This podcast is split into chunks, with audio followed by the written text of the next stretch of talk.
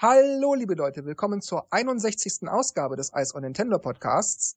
Ich bin der Jörg, auch bekannt als The Unknown. Das hier ist der Markus, auch bekannt als MG. Juhu! Und mal gucken, mit welchem Zitat er uns heute begrüßt. Das hier ist der Dennis, auch bekannt als D-Stroke. It's me, D-Stroke. ja, also Markus, Dennis und ich haben mal wieder eine Spezialausgabe am Start. Als wir zuletzt die gesamte Mario Party Reihe über vier Ausgaben besprachen, war das Feedback ja recht erfreulich und diverse PNs und Mails, wann wir sowas denn mal wieder machen, erreichten mich auch.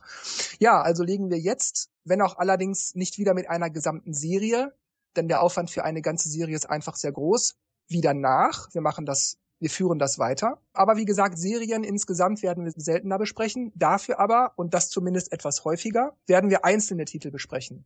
Und nach einiger Überlegung ist die Wahl auf Super Mario 64 für diese jetzige Ausgabe gefallen. Und wie ihr das aus unserem Mario Party Special bereits kennt, werden wir Mario 64 auseinandernehmen. Wir besprechen, wann es damals erschien, wie wir es damals bekamen, wie wir davon gehört haben etc., was uns besonders gut gefiel, was uns nicht gefiel, was man hätte besser oder anders machen können, welche Level unsere Lieblingslevel sind, bla bla bla. Nicht vergessen werden wir natürlich auch das Nintendo DS Remake, Super Mario 64 DS nicht, das wir dann später mit der Vorlage vom N64 vergleichen werden. Super Mario 64 ist am 1. März 1997 in Europa erschienen für das Nintendo 64. Das war unter anderem auch ein Launch-Titel. Es ist sozusagen der Nachfolger von Super Mario World 2, Yoshi's Island. Und ja, Markus, wie bist du denn dann damals zum Spiel gekommen? Erzähl erst mal so ein bisschen. Wie ist das bei dir gewesen? Da muss ich kurz zwei Sätze voraussagen. Zu der Zeit gab's oder hatte ich noch kein Internet. Ich habe auch zu der Zeit kein Club Nintendo Magazin mehr gelesen und wusste vom N64 noch gar nichts und habe in den Nachrichten ich kann nicht mehr sagen, welche das waren. Und äh, der Ausschnitt ging vielleicht 20 Sekunden. Vermutlich war es die E3, ich weiß es nicht. Äh, hab da ein Bild gesehen von, oder ein kurzes Video von Super Mario 64 und der ist von links nach rechts gehüpft. In der Mitte war äh, ein Abgrund und dann hat man die Ansicht gedreht, dass man seitlich drauf schauen konnte und dann hat man gesehen, dass da sich noch Blöcke bewegen, also dass Mario auch in die Tiefe aufpassen muss, wo er hinläuft.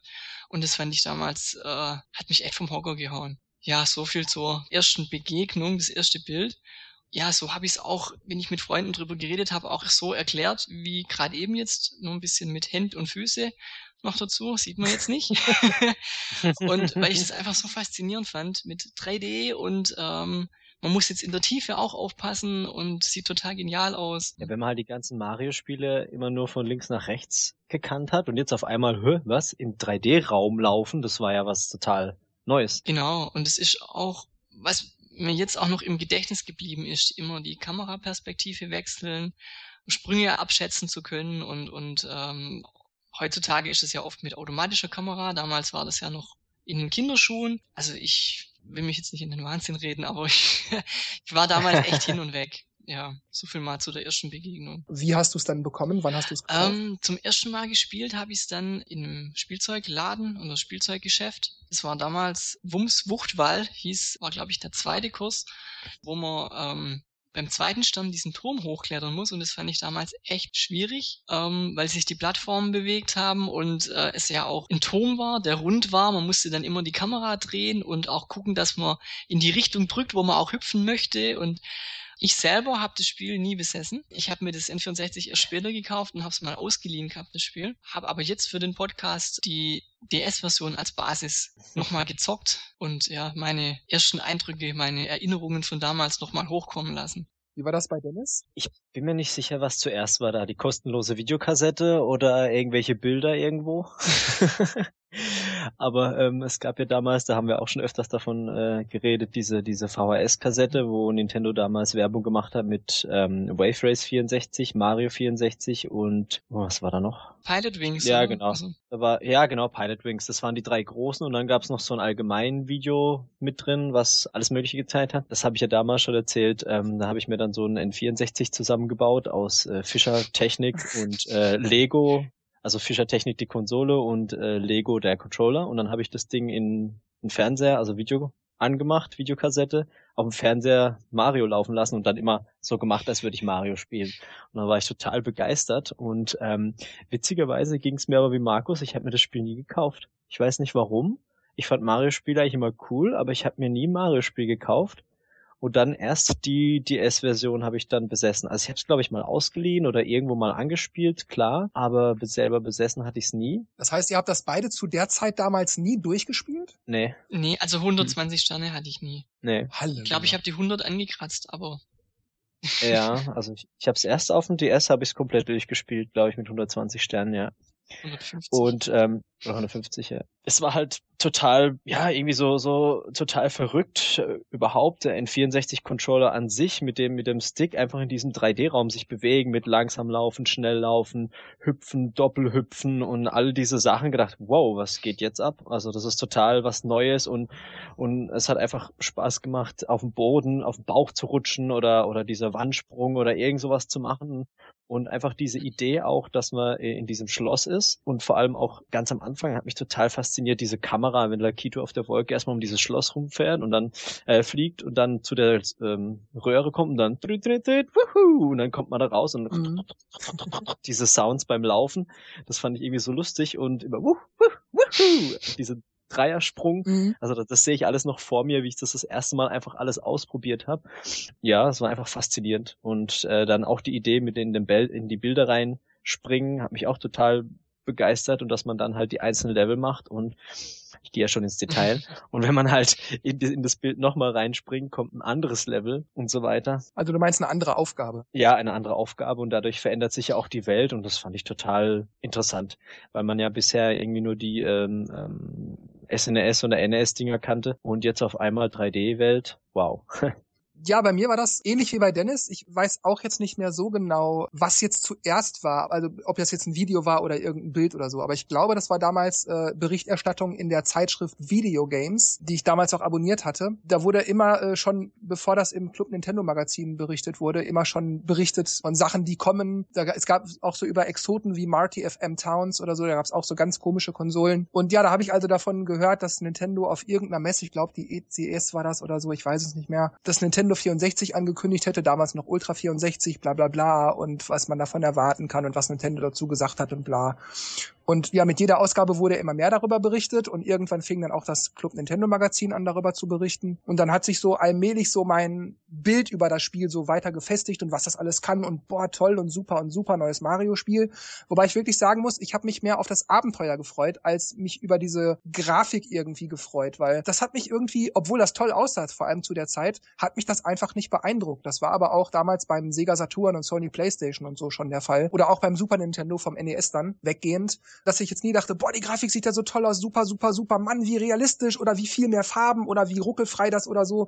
Das war mir irgendwie immer egal. Das hat mich nie beeindruckt. Und das war dann auch bei Mario 64 so, als ich es dann gespielt hatte, damals die Konsole aus der Videothek meiner Eltern ausgeliehen, mitsamt Spiel. Ich war der Erste, der es hatte, die Konsole, ich glaube drei oder vier Konsolen kamen rein. Mutter sofort, du, die neue Nintendo-Konsole ist hier, bla bla mit Spiel, soll ich dir eine zur Seite legen für heute Abend? Ja, klar, mach. Und ja, abends habe ich die dann, dann gehabt und ähm, das Spiel war super geil, hat mir sofort gefallen, fand ich fantastisch. Ja, nicht und oh, in 3D und super toll, dazu sage ich später noch ein bisschen was, das hat mir natürlich auch gefallen, aber ich habe mich eigentlich mehr darüber gefreut, wieder ein neues Mario-Spiel zu spielen, als jetzt ein Spiel in 3D zu spielen. Aber ja, ich weiß also noch, es war die Leihkonsole aus der Videothek mit dem Leihspiel aus der Videothek. Als ich das dann äh, damals gekauft hatte, das N64, die Geschichte habe ich ja auch schon mal erzählt in einem alten Podcast, dazu dann auch Mario 64 hatte, habe ich das dann nochmal neu durchgespielt. Äh, also auf meinem eigenen Modul. Wobei ich sagen muss, das, was Dennis gerade sagte mit Lakitu, der dann aus der Röhre kommt und fliegt dann erstmal rum und zeigt das Schloss und so, das nervt mich seit dem zweiten Mal durchspielen von damals bis heute, wann immer ich es mal wieder durchspiele, dermaßen, weil es einfach nur aufhält. Du willst einfach nur starten und oh, Ja, gut, dann kommt stimmt, ja. raus und zzz und saus und frr und frr und dann labert der dir, oh, und fang doch endlich an. Nicht, dass es wirklich schlimm ist, aber es sind dann immer diese zwei Minuten, die man sich dann letzten Endes doch einsparen möchte und dann, ach. Aber gut, wie gesagt, Spiel hat mir natürlich super gefallen und es gefällt mir auch heute noch sehr gut. Das nehme ich schon mal für das spätere Fazit vorweg. Gut, dann würde ich sagen, ähm, wir kommen mal so allmählich zum eigentlichen Inhalt. Die Geschichte ist wie immer super simpel gestrickt. Peach hat einen Kuchen gebacken, lädt Mario ins Schloss ein zum Kuchenessen und Mario kommt. Peach ist aber weg, wurde von Bowser entführt und Mario muss Peach retten, kann aber nicht so ohne weiteres zu Bowser vordringen, weil er muss erst die ganzen Powersterne sammeln, damit er am Ende die Tür zum Bowser-Endkampf freischalten kann. Zumindest denkt man am Anfang, es wäre der Endkampf, denn es folgen später noch zwei weitere. Es ist jedes Mal so bei dem Spiel, ich glaube nicht, dass es viele gibt, die das Spiel nicht kennen, aber ich erkläre es trotzdem kurz. Äh, Dennis und Markus haben es auch kurz erwähnt. Bei jedem Kurs gibt es immer sechs Aufgaben, beziehungsweise sechs Powersterne zu sammeln. Klettere den Turm hoch, besiege den Cooper im Wettrennen, sammel acht rote Münzen, etc. etc. Dann gibt es noch einen siebten Stern in jedem Kurs zu finden. Wenn man mindestens 100 Münzen in einem Level gesammelt hat, schaltet sich nochmal so ein extra Stern frei. Und dann gibt's noch diverse Sterne, die halt im Schloss irgendwie versteckt sind. Da ist eine Spalte in der Wand oder sowas. Und wenn man da reingeht, dann findet man einen Geheimgang. Da kann man dann auch nochmal im Wettrennen gegen die Zeit, wenn man unter einer bestimmten Zeit ist, nochmal einen Stern kriegen. Oder man muss ein Kaninchen fangen oder sowas und dann kriegt man auch einen Stern dafür. Also auf diese Arten und Weisen kann man dann später insgesamt 120 Powersterne finden. Also es beginnt dann mit Kurs 1, das ist Bob Oms Bombenberg. Und äh, ja, Dennis, wie hat's dir gefallen? Was war so dein erster Eindruck, als du Level 1 betreten hast? Hm, gute Frage. Es war erstmal so, aha, voll gewundert, was da für, für die Bob-Oms rumlaufen und und überall bewegt sich was und überall äh, irgendwelche Sachen. Wussten wir erstmal gar nicht, wo muss man denn überhaupt hin und dann alles Mögliche ausprobiert mit den beweglichen Plattformen und erstmal ein paar Mal runtergefallen, weil man irgendwie den Sprung nicht gut timen konnte. Muss man sich erstmal so zurechtfinden. das erste war zum der König. Genau, gell? König Bobomb besiegen. Genau, da musste er ganz nach oben und das war schon, war schon happig mit den Kugeln dort, die einen dann immer, die von oben immer runterkamen, muss man erstmal gut ausweichen. Und dann halt dieses typische äh, dreimal was machen. da musste man ja den, genau, die Dreierregel. Man muss den ja dreimal hochnehmen äh, von, also man musste ja im Kreis laufen, hinter ihn kommen und dann aufnehmen und werfen. Genau. Und äh, das Fieseste war natürlich, wenn er dich gepackt hat und erstmal den Berg runtergeschmissen hat. Ja. Oh, da musste man das Ding wieder hochlaufen. Das war schon, war schon, war schon schwer. Wie war das bei Markus? Also in, in, in vielen Berichten und Videos hat man eigentlich immer Wums Wuchtwahl gesehen. Aber der erste Kurs ist tatsächlich Bob Oms Bombenberg. Und ähm, ich finde, man sieht es dem Kurs auch an, dass der wirklich zum Kennenlernen und Üben da ist. Denn es gibt Plattformen, Abgründe, es gibt äh, Wippen, aber alles auf sicherem Boden. Also wenn man runterfällt, passiert nichts.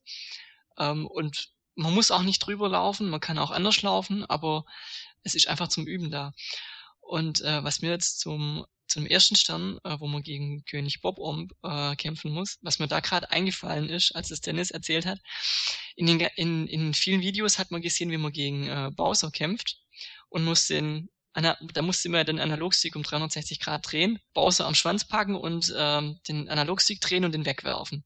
Jetzt habe ich mhm. das bei Bob Omb auch, auch äh, versucht und dann irgendwann gemerkt, nee, das muss ich gar nicht. Aber wie, wie, wie mache ich den kaputt? Wie besiege ich den? Und dreh und dreh und dreh. Bis ich dann gemerkt habe, okay, ich muss ihn einfach nur hochhe hochheben und wegwerfen. Aber ja, bis ich da drauf gekommen bin, hat äh, drei, vier Versuche gedauert. Ja, das stimmt. Das ist mir auch jetzt beim Wiederspielen äh, nochmal aufgefallen. Also das letzte Mal habe ich Mario 64 damals auf dem DS nochmal durchgespielt. Das war so vor etwa sieben, acht Jahren oder sowas. Seitdem hatte ich das nicht mehr gespielt und jetzt habe ich also hier nochmal erst auf der Wii nochmal, auf der Virtual Console und danach auf dem DS auch nochmal angefangen zu spielen, um wieder ein Gefühl dafür zu kriegen. Und habe dann auch gemerkt, dass das Spiel relativ wenig erklärt, was man machen soll. Besiege König Bob Omb, so heißt die Aufgabe. Mhm. Dass man ihn packt und wirft, das wusste ich noch. Aber es gibt in dem zweiten Kurs auch, äh, auf den wir gleich zu sprechen kommen, Wums Wuchtwall, wo du dann äh, Flug ins Blaue heißt die Aufgabe. Ja.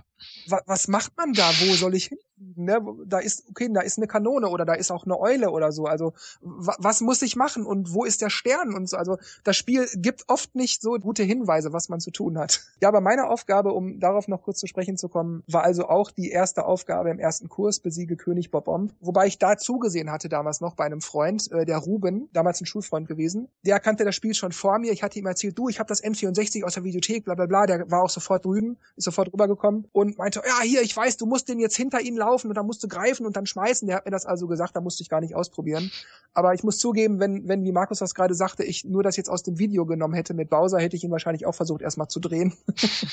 ähm, wobei, fällt mir gerade ein, Bowser muss man ja auch schmeißen. Also ja. einfach nur drehen bringt's ja, ja nicht. Ja, aber ja umso schneller du den drehst, umso weiter fliegt er. Aber bei Bob um funktioniert das halt nicht. Du musst ihn ja am, am, am, am Schwanz hinten packen und dann drehen und dann muss man, glaube ich, auf diese Bomben werfen Richtig, mit den genau, die sind am, am, am äußeren Rand sind, ja. Gut, ja, äh, gibt's denn sonst noch was, was euch spontan zu Bobbams Bombenberg einfällt, außer dass es ja, wie schon gesagt wurde, ein basischer Kurs ist, wo man nichts falsch machen kann, außer dass man durch zu viele Treffer vielleicht ein Leben verliert, aber man kann nicht irgendwo in die Tiefe fallen oder so. Man, man, man landet sozusagen immer sanft. Was mir noch aufgefallen ist, jetzt wo ich es wieder gespielt habe, ähm, ich glaube, das war auch zum ersten Mal, dass die Gumbas einfach so relativ ruhig rumstehen und wenn sie dich aber sehen, auf dich zulaufen und äh, diese komischen Geräusche machen, tick, tick, tick, tick, tick, tick. Und ähm, das gab es bei Super Mario World zum Beispiel ja auch noch nicht. Also das sind die halt einfach gelaufen und man konnte springen, aber die sind jetzt nicht wirklich auf dich zugekommen. Das fällt mir jetzt zum ersten Kurs noch ein. Ja, wobei die Gumbas aber nach ihrem Angriff auch irgendwann anfangen wegzurennen. Die sind ja auch immer in, in Scharen gekommen, aber die Bob-Bombs haben es ja auch gemacht.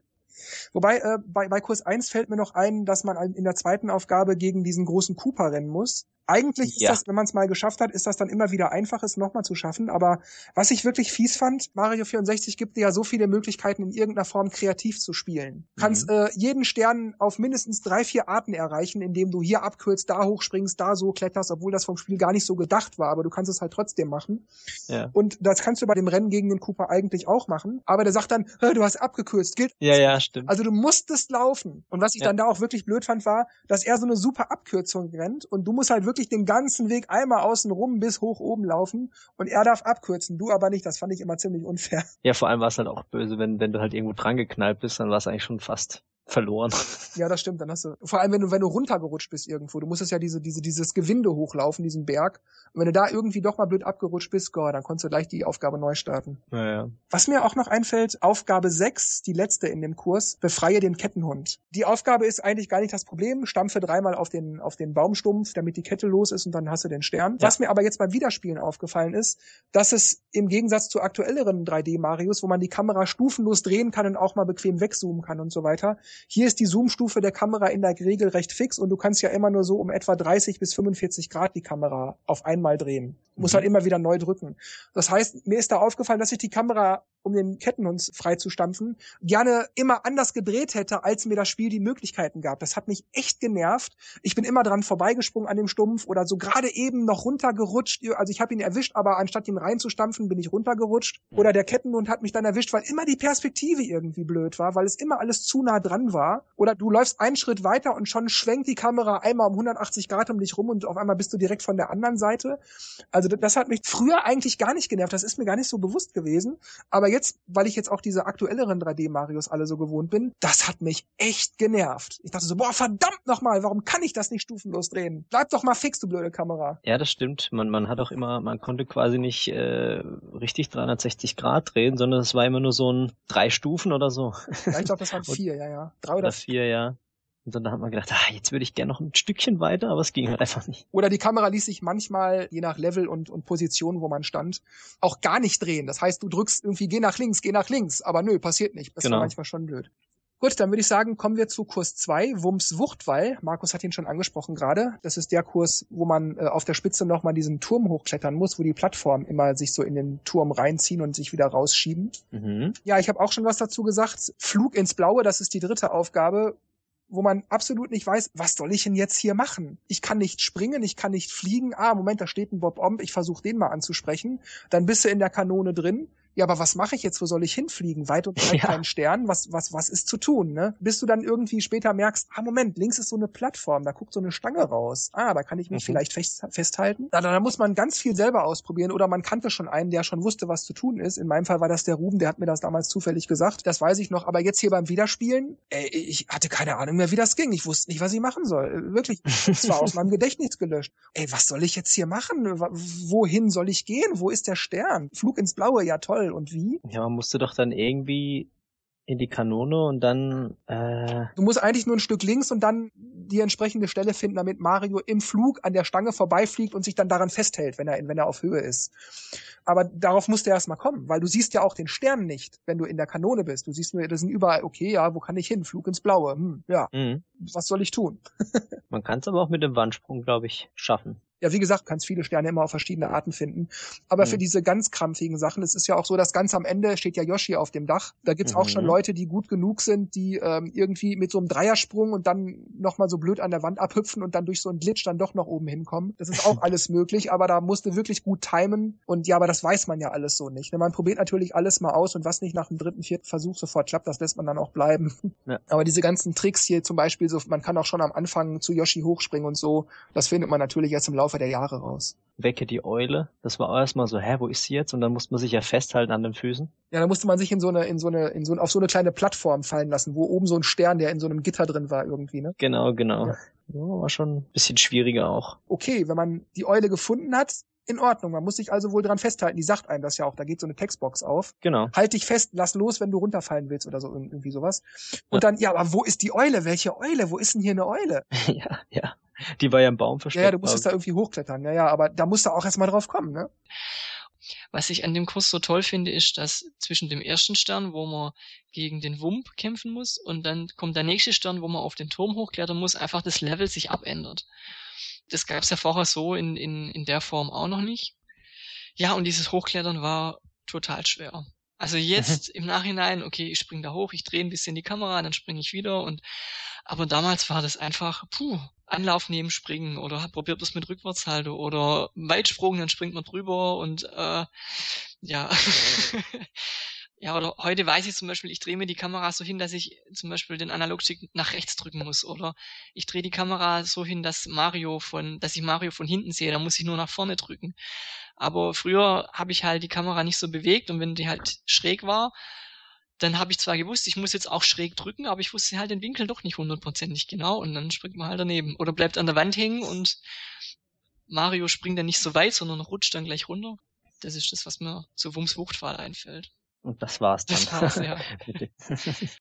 In Ordnung, dann machen wir weiter mit Piratenbucht Panik, Kurs Nummer drei. Das ist der Level, wo man an so einer Art Ministrand anfängt und dann kann man ins Wasser springen und dann immer tiefer tauchen, wo dann so ein altes Schiffswrack im Wasser ist. Wo es dann auch so eine geheime Höhle gibt mit Schatztruhen und so weiter, die man auch noch finden kann. Die Piratenbucht. der Level ist mir immer als, obwohl ich einen anderen Level noch besser finde, aber den Level weiß ich noch, da hat mir sofort die Musik so gut gefallen. Mir hat die gar nicht gefallen, die war so, so langsam und ruhig und. Ja, deshalb fand ich die so toll. Du hast von früheren Marios hattest du immer die Sache so im Kopf so, ich spiele gegen die Zeit, ich muss einigermaßen schnell sein. Da hast du bei den ersten beiden Kursen hatte ich, weil die Musik so einigermaßen flott ist, da war noch irgendwie so Bewegung im Ohr. Und bei dieser Musik, da hast du so, das war so ruhig und du hast gemerkt, ich habe hier Zeit, ich kann mich umgucken. Das habe ich bei den ersten Kursen früher beim ersten Spielen gar nicht gemacht. Ich habe einfach die Aufgabe gelöst. Da habe ich mich umgeguckt, habe mal ausprobiert, was passiert, wenn ich dahin springe, ohne Hektik, ohne Hast. Deshalb ist mir dieser Level vor allem durch diese Musik also immer so besonders im Gedächtnis geblieben, so dass ich gemerkt habe, jetzt kann ich hier auch was ganz anderes machen als einfach nur die Aufgabe lösen. Ich kann ein Spiel auch mal in aller Ruhe erkunden und gucken, ob ich die Aufgabe noch anders lösen kann. Oder manchmal hast du ja auch einen Stern irgendwie gelöst, du bist auf irgendeinen Schalter gesprungen und plötzlich ploppt ein Stern auf. Yeah und du wusstest gar nicht, dass da einer war. Das habe ich da gemerkt, weil ich in dem Level so viel ausprobiert habe und dann bin ich mal dahin geklettert und ach Moment, da kann ich auch so hin, ist ja interessant. Und das fand ich toll. Also ich habe dann manchmal die Aufgabe 6 gelöst, obwohl ich eigentlich Aufgabe 2 äh, lösen wollte oder so. Das ist mir auch schon passiert, ja. Ich fand diese Unterwasserwelten schon immer schrecklich. obwohl ich da, da geht's eigentlich. Also es war schon schwierig, da auch zwischen den äh, die Muränen da immer diese, diesen Stern hinterher zu schwimmen oder wenn die da so rauskamen schnell und ohne zu, zu ertrinken da unten. Man musste auch mit der Wassersteuerung klarkommen, aber ja. Na stimmt, die war ein bisschen hakelig am Anfang. Ja, ich finde, ich finde die mhm. Unterwasser, Unterwassersteuerung, die zieht sich durch viele Spiele. Also das war für mich irgendwie immer schwierig und habe nicht so die Lust gehabt für Unterwasserwelten. Also ja. wenn irgendwas unter Wasser war, oh, nee. Das ging mir auch immer so oder immer noch. Was ja auch schwierig war bei Mario war Fliegen. Ja. Auch schon immer. ja, wobei ich finde, beim DS habe ich es teilweise besser hingekriegt, beim DS-Teil. Was mir äh, beim dritten Kurs noch einfällt, ist, dass die erste Aufgabe ja lautet, tauche in das Schiffswrack. Das heißt, da ist so eine kleine Öffnung im Schiff, die ist aber äh, blockiert durch diesen Aal. Und die, Aufgabe ist, den Aal da irgendwie rauszukriegen, damit man durch diese Öffnung dann ins Schiff kommt. Du kannst davor rumschwimmen, du kannst ihn auch angreifen, dann kriegst du Energie abgezogen. Aber äh, es passiert nichts, er kommt da einfach nicht raus. Irgendwie, ich bin weiter im Level rumgelaufen und irgendwann war der von alleine draußen. Ich habe dann Jahre später irgendwo mal in, in dem offiziellen Spielebereiter gelesen, dass es wirklich genügt, einmal ins Wasser zu springen, in die Nähe zu gehen von dem Aal, wieder hochzuschwimmen und dann sofort wieder runter. Dann ist er schon da draußen, dann kannst du ins Schiff gehen. Aber das musst du wissen. Wenn du das nicht weißt, dann schwimmst du da rum und dir geht langsam die Luft aus und du suchst weiter Münzen und warum kommt der nicht raus? So Piratenbucht fällt mir jetzt gerade nichts ein, außer dass man mit einem grünen Schildkrötenpanzer surfen kann. Ja, da kann man schneller schwimmen, ja. Was mir noch einfällt, ist die letzte Aufgabe, die sechste, laufe durch den Strudel. Da ist ja unter Wasser so ein Blubberblasen steigen da so auf über so einem Gitter und auf dem Gitter schwebt so ein Stern. Du musst da irgendwie hinkommen. Aber diese Blasen drängen dich immer weg. Du kannst da einfach nicht hin. Bis du dann irgendwann verstanden hast, wenn du weiter im Spiel bist, weil du die Aufgabe erstmal liegen lässt, weil du es eh nicht packst, bis du dann irgendwann merkst, Moment mal, mit, wenn ich Metall Mario werde, dann kann ich ja da laufen und dann passiert mir auch nichts. Aber das sind Sachen, die du dann nicht weißt. Und wenn du dann also versuchst, diese Aufgabe zu lösen und von dieser Metallkappe aber noch keine Ahnung hast, und dann schwimmst du da stundenlang und paddelst und versuchst und machst und tust und du wirst da wahnsinnig. Also auch das ist wieder so eine Sache, wo man denkt, Mensch, blödes Spiel, erklär mir doch mal, was los ist. Ja, das ist schwierig. Dann, ja, wenn man noch nicht, wenn man alles ausprobiert und denkt, das kann doch nicht so schwer sein. Ja, und ich glaube, der, der Stand taucht, taucht auch äh, vorher schon auf, bevor man bei der Aufgabe ist. Also beim DS ist es zumindest so. Und dann denke ich die ganze Zeit, ich will den jetzt holen. Wie du gesagt hast, mit den Schildkrötenpanzern. Dann habe ich es auch mit dem Schildkrötenpanzer versucht, vielleicht, ne, weil du ja schneller schwimmst, aber nee, das bringt auch nichts. Und, oh, Mann, ja, wenn man es jetzt weiß, klar, heute gibt's Internet, äh, Guides, Let's Plays und so weiter. Aber früher, ne, da gab's das alles nicht. Da hast du das einfach, hast du drauf losgespielt. Da warst du selber der Let's Player für dich selbst. Oder man hat halt irgendwann die Nintendo-Hefte gehabt mit Komplettlösung. Na gut, kommen wir zu Bibberberg Bob, Kurs Nummer 4. Schneekurs. Genau, der erste Schneekurs. Schneekurse habe ich irgendwann schon mal erwähnt, Schneelevel und so, Schneewelten, immer toll. Ich mag das einfach. Mhm. Ist einer meiner Lieblingskurse. Und da fällt mir auch besonders ein, einmal das Pinguinrennen. Mhm. Und die zweite Aufgabe ist, finde das Pinguinbaby, wo man erst das Pinguinbaby suchen muss, dann muss man es greifen und mit dem Baby durch den Level laufen und zur Mutter bringen. Mhm. Und ich habe jedes Mal, egal wie oft ich das schon vorher gemacht habe, jedes Mal, wenn ich dieses Pinguin-Baby abgebe, denke ich, oh, ich habe was Gutes getan. Jetzt hat das Mama wieder so irgendwie. Da möchte ich eigentlich fünf Sterne für kriegen. also diese Aufgabe, ich weiß auch nicht warum. Man hat was Gutes getan irgendwie. Ich weiß auch nicht warum. Das, das spielt da immer mit bei mir. ja, ist schon süß. Aber die, das Level mit der Rutschbahn war auch schwer. Ja, und da gab's auch eine Abkürzung, wo man durch eine Wand kann. Aber Genau, wenn man gegen genau. den Pinguin rennt, darf man die nicht benutzen, weil dann sagt er, hey, du Ja. hast gemogelt. Genau. Wie bei Cooper. Ja, ich weiß auch noch bei dieser, bei dieser Wettrennsache, wo du das sagtest mit der Abkürzung. Ich war irgendwann an dem Punkt, wo ich ohne Abkürzung schneller als der war. Äh, und dann bin ich halt unten angekommen, bin aus der Tür raus. Und dann denke ich, ja, wo ist mein Stern? Wo ist meine Belohnung? Wa wa warum passiert hier nichts? Und dann bin ich wieder rein, hab den wieder besiegt, bin wieder unten durch die Tür und drei, vier Mal und warum kriege ich meinen Stern nicht? Ich habe den besiegt. Und dann irgendwann, ich hatte ihn wieder besiegt und in dem Moment rief meine Mutter irgendwas und ich bla bla bla, habe ich kurz was geklärt mit ihr, dann gehe ich zurück und dann war der Pinguin mittlerweile auch angekommen und da war so eine Textbox offen, so, ah, du hast mich besiegt, hier ist der Stern, irgendwie sowas. Und dann, ach, ich hätte einfach nur warten müssen, ich darf nicht rausgehen. okay. Ja. Also ich finde, ich finde äh, Schneelevel oder Eislevel im Allgemeinen vom, vom ähm, Aussehen her finde ich sie okay, ähm, aber das Rutschen gefällt mir nicht. ja, ich mag Eislevel nicht so, aber ähm, es hat, macht trotzdem Spaß. Hat auch jetzt wieder Spaß gemacht, sich da die Sterne zu holen und auch äh, den Schneemann zu bauen, wobei ich das bis heute noch nicht weiß, wie man den baut. Ich habe es beim zweiten Mal hingekriegt, aber ich weiß nicht warum. Ich habe zweimal genau das gleiche gemacht. Ähm, Du musst einfach die Kugeln jedes Mal an dieses Podest rollen und dann ploppen, dann stellen die sich automatisch aufeinander. Ich musste gar nichts machen. Ich musste nur hinlaufen. Und dann ist der Schneeball autom autom automatisch da gelandet. Nur beim ersten Mal ist er einfach geradeaus weitergerollt. Und beim zweiten Mal hat er eine Kurve genommen und ist, ich weiß es nicht. Ähm, wahrscheinlich so ähnlich wie bei der, äh, bei, bei dem Aal wahrscheinlich. Ähm, vielleicht muss man da irgendwie äh, einmal untertauchen, wieder auftauchen und wieder runter und dann, dann passi dann geht es irgendwie. Aber ich finde auch gerade bei Bilberberg Bob äh, im Vergleich auch mit dem Level davor, mit der Piratenbucht, da sieht man auch, wie abwechslungsreich das Spiel ist. Mhm. Ne? Versuche in das Schiff reinzukommen, baue den Schneemann zusammen, finde das Pinguinbaby, äh, rutsche die Rutsche schneller als der Pinguin runter und so. Mhm. Also das ist so abwechslungsreich. Du kannst auf so viel verschiedene Arten und Weisen Sterne finden. Du läufst nicht einfach nur rum und, und musst bis ins Ziel kommen, sondern das ist immer anders. Es waren richtige kleine Quests, wie in einem Rollenspiel. Ja, Ja, und, ja, ist und wirklich so. wenn du mal gar nicht wusstest, was du machen solltest, dann hast du halt die roten Münzen gesucht. Das musst du eh irgendwann. Das hast du ja gewusst. Das ist ja in jedem, in jedem Kurs so. Und wenn du eh schon dabei bist, hast du geguckt, dass du gleich 100 Münzen sammelst, weil ja jede rote zählt wie zwei äh, gelbe Münzen. Und dann natürlich zuerst den Stern holen mit 100 Münzen und dann erst den für acht rote, weil sonst war nämlich der Kurs zu Ende, wenn man es andersrum gemacht hat und dann musste die Münzen nochmal sammeln. Stimmt, ja.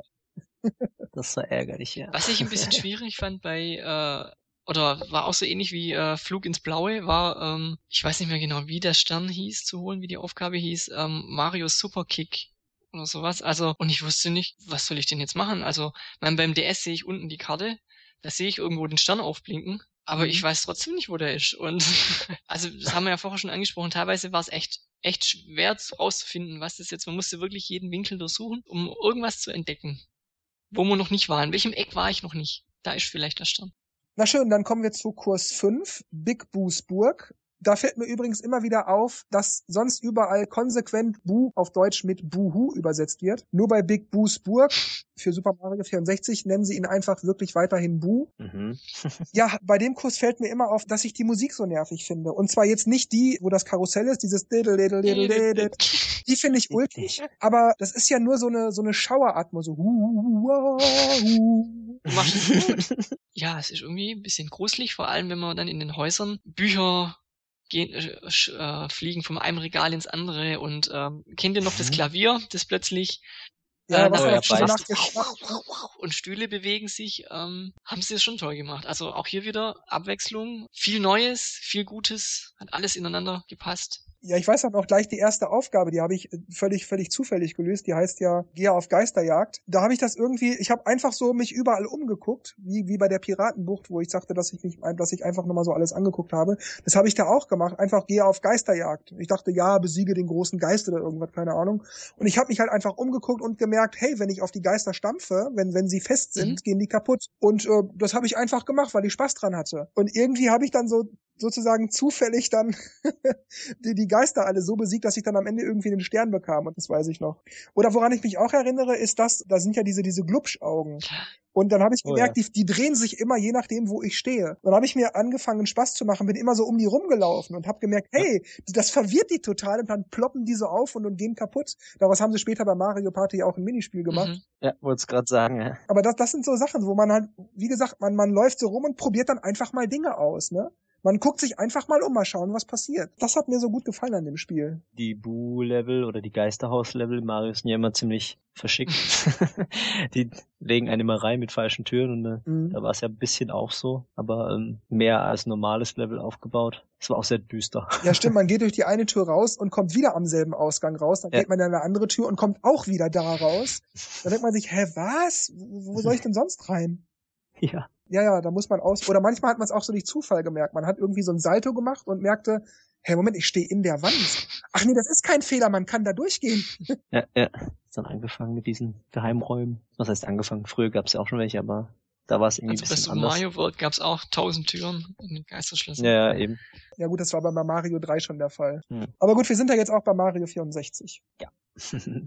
Wobei ich weiß noch, dass es sehr schwer war, da an alle Münzen zu kommen. Also dass man, dass man Mhm. genug Münzen hatte. Insgesamt gab es zwar über 150, aber da äh, Echt? ja, aber es ist, der musstest du wirklich alles besiegen, bis du da diese 150 alle hattest. Aber manche Münzen waren gerade durch, weil man auch immer erst einen Gegner dafür besiegen musste oder so. Oder auf irgendeinem blöden Vorsprung. Also das war nicht immer leicht zu kriegen. Gerade die ganzen kleinen Geister. Das weiß ich noch. Das war eine ganz schöne Plackerei. Ja, und es kommt darauf an, ähm, in welcher Aufgabe man ist, wo man die 100 Münzen sammeln muss. Zum Beispiel bei der ersten Aufgabe, da gibt's ja noch gar nicht die Plattformen, dass man im Geisterhaus aufs oberste, auf, ein, auf das obere Stockwerk Ja. kann. Das heißt, die, Stimmt, die, die ja. Münzen fallen einfach schon mal weg, das, wenn man in der Aufgabe schon anfängt zu sammeln. Okidoki, dann machen wir jetzt weiter mit Kurs Nummer 6, grüne Giftgrotte. Was fällt euch dazu ein? Hm, Ich find's sehr verwinkelt, sehr schwieriges Level, weil es teilweise Sterne gibt, wo man auf einer beweglichen Plattform fahren muss und da aber Hindernisse ab und zu kommen und springt man zu weit, dann springt man von der Plattform runter, aber man muss springen und dann gibt's eine Plattform mit Pfeilen drauf und je nachdem, in welche Richtung Ja. man will, muss man auf dem Feld drauflaufen. Mhm. Finde ich jetzt ganz witzig, damals fand ich es ultra brutal schwer.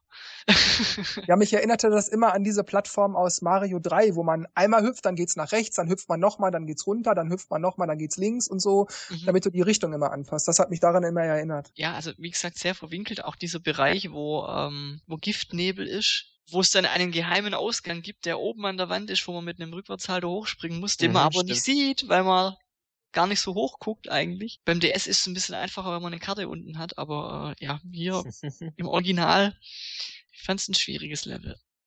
Ja, das war's. Und es war auch so dieses, dieses schu schummrige Moor, Morast, ne, Moor-Feeling, fand ich so dieses, dieses Grün mit diesen ganzen Nebeln und Spinnen und so, als wäre man in einem Sumpf. Aber das mit, mit Nessie fand ich dann irgendwie auch so niedlich. So gedacht, ach, sehr süß, die gibt's ja da und dann ist man auf dem Kopf rumge, äh, oder die Richtung, die man geguckt hat, dann geschwommen und Ja, das ist so eine, so eine separate Hülle, wo man irgendwie ins Wasser geht, ne? genau, genau. Ja, du entscheidest dich am Anfang, gehe ich den linken oder den rechten Weg und es sind dann eigentlich so zwei unterschiedliche Bereiche dann, wo du bist.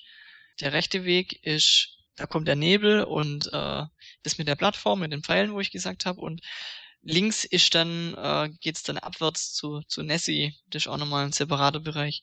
Ja, und äh, die grüne Giftgrotte war dann auch äh, wieder diese Sache, wo es heißt, ja, laufe auf dem Grund des Sees. Und da ist es aber Gott sei Dank so, dass dann auch tatsächlich der Schalterpalast da drin versteckt ist, dass dann halt diese grünen Blöcke fest werden, sodass man drunter springen kann und dann kriegt man diese Metallkappe, um halt bei dem Giftbereich unverwundbar zu sein. Und andererseits auch, weil man so schwer ist, auf dem Grund des Wassers laufen kann, wenn man, wenn man durch den See geht oder so. Aber du musst halt immer erst noch diesen Eingang finden, weil wenn die Aufgabe heißt, laufe auf dem Grund des Sees und ja, äh, wie soll ich das machen? Wie, wie komme ich da hin? Wie geht denn das? Und dann findest du irgendwie durch Herumprobieren irgendwann dann doch mal diesen Schalterpalast und dann klappt es. Und dann lösen sich natürlich dann auch alle anderen Rätsel, wenn man irgendwo rumlaufen muss, aber irgendwelche Blubberblasen verhindern, dass du da hinkommst. Hm. Das hatten wir ja gerade. Ich, ich kann mich noch dran erinnern, dass ich da ein paar Mal versucht habe, vom Land ins Wasser zu springen mit einer Stampfattacke und dann vielleicht und dann gedacht habe, ich kann dann irgendwie diese, diesen, diesen Schalter runterdrücken. Aber das ging einfach nicht, ja. Also Ansonsten fand ich die Musik der grünen Giftgrotte irgendwie ganz witzig. Groovy.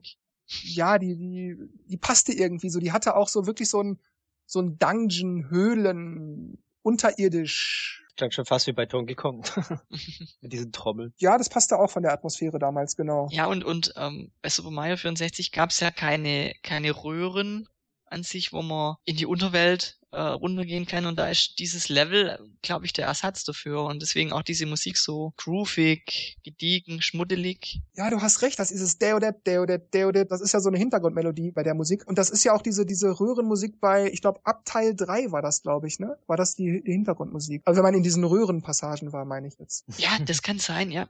Hm, stimmt. Ja, vielleicht weiß das ja einer von unseren Hörern oder Hörerinnen. Könnt ihr uns ja mal bitte sagen oder, oder schreiben. Das wäre ganz nett. Was mir auch noch einfällt, äh, Markus hatte das gerade schon angesprochen, dass, dass es ein bisschen knifflig war ähm, und dass es sehr verwinkelt war. Und das äh, ist mir auch immer aufgefallen, weil es gibt auch diese eine Passage, wo man, das erinnerte mich immer an, an so einen Sandkasten oder an so einen Abenteuerspielplatz, wo es ganz viele Gestänge gibt und Hängebrücken und, und Kletterstangen und so weiter und so weiter.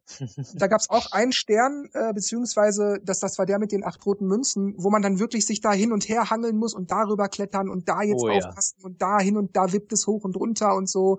Das weiß ich noch, das war teilweise echt knifflig, wie oft ich da runtergefallen bin, auf den Boden wieder hochklettern und dann wieder an die Stelle kommen und dann fällt man wieder runter und ja, mit beweglichen Plattformen, wo man an diesem ja, so Knubbeldinger entlang gefahren ist.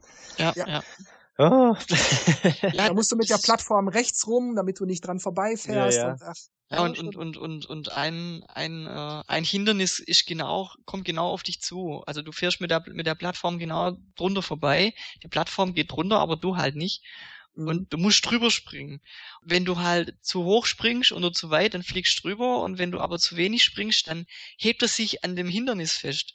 Und dann ist die Plattform aber schon weg, bis du, bis du dich wieder hochhangelst. Und ach, das war nicht einfach. Ich erinnere mich auch noch, dass es zwei oder drei von diesen Glubschaugen gab, die relativ wenig Platz um sich herum hatten, wo man, wo man drumherum laufen konnte. Es war möglich, wenn man es richtig machte, aber es war wirklich schwierig und wenn du die, wenn du die Augen besiegen wolltest, vor allem wenn man, wenn man die 100 Münzen zusammenkriegen wollte, also da musste man wirklich die, die paar Millimeter, die man auf dem Boden hatte, äh, wirklich gut nutzen, sonst rannte man nämlich immer wieder in die Augen oder fiel runter.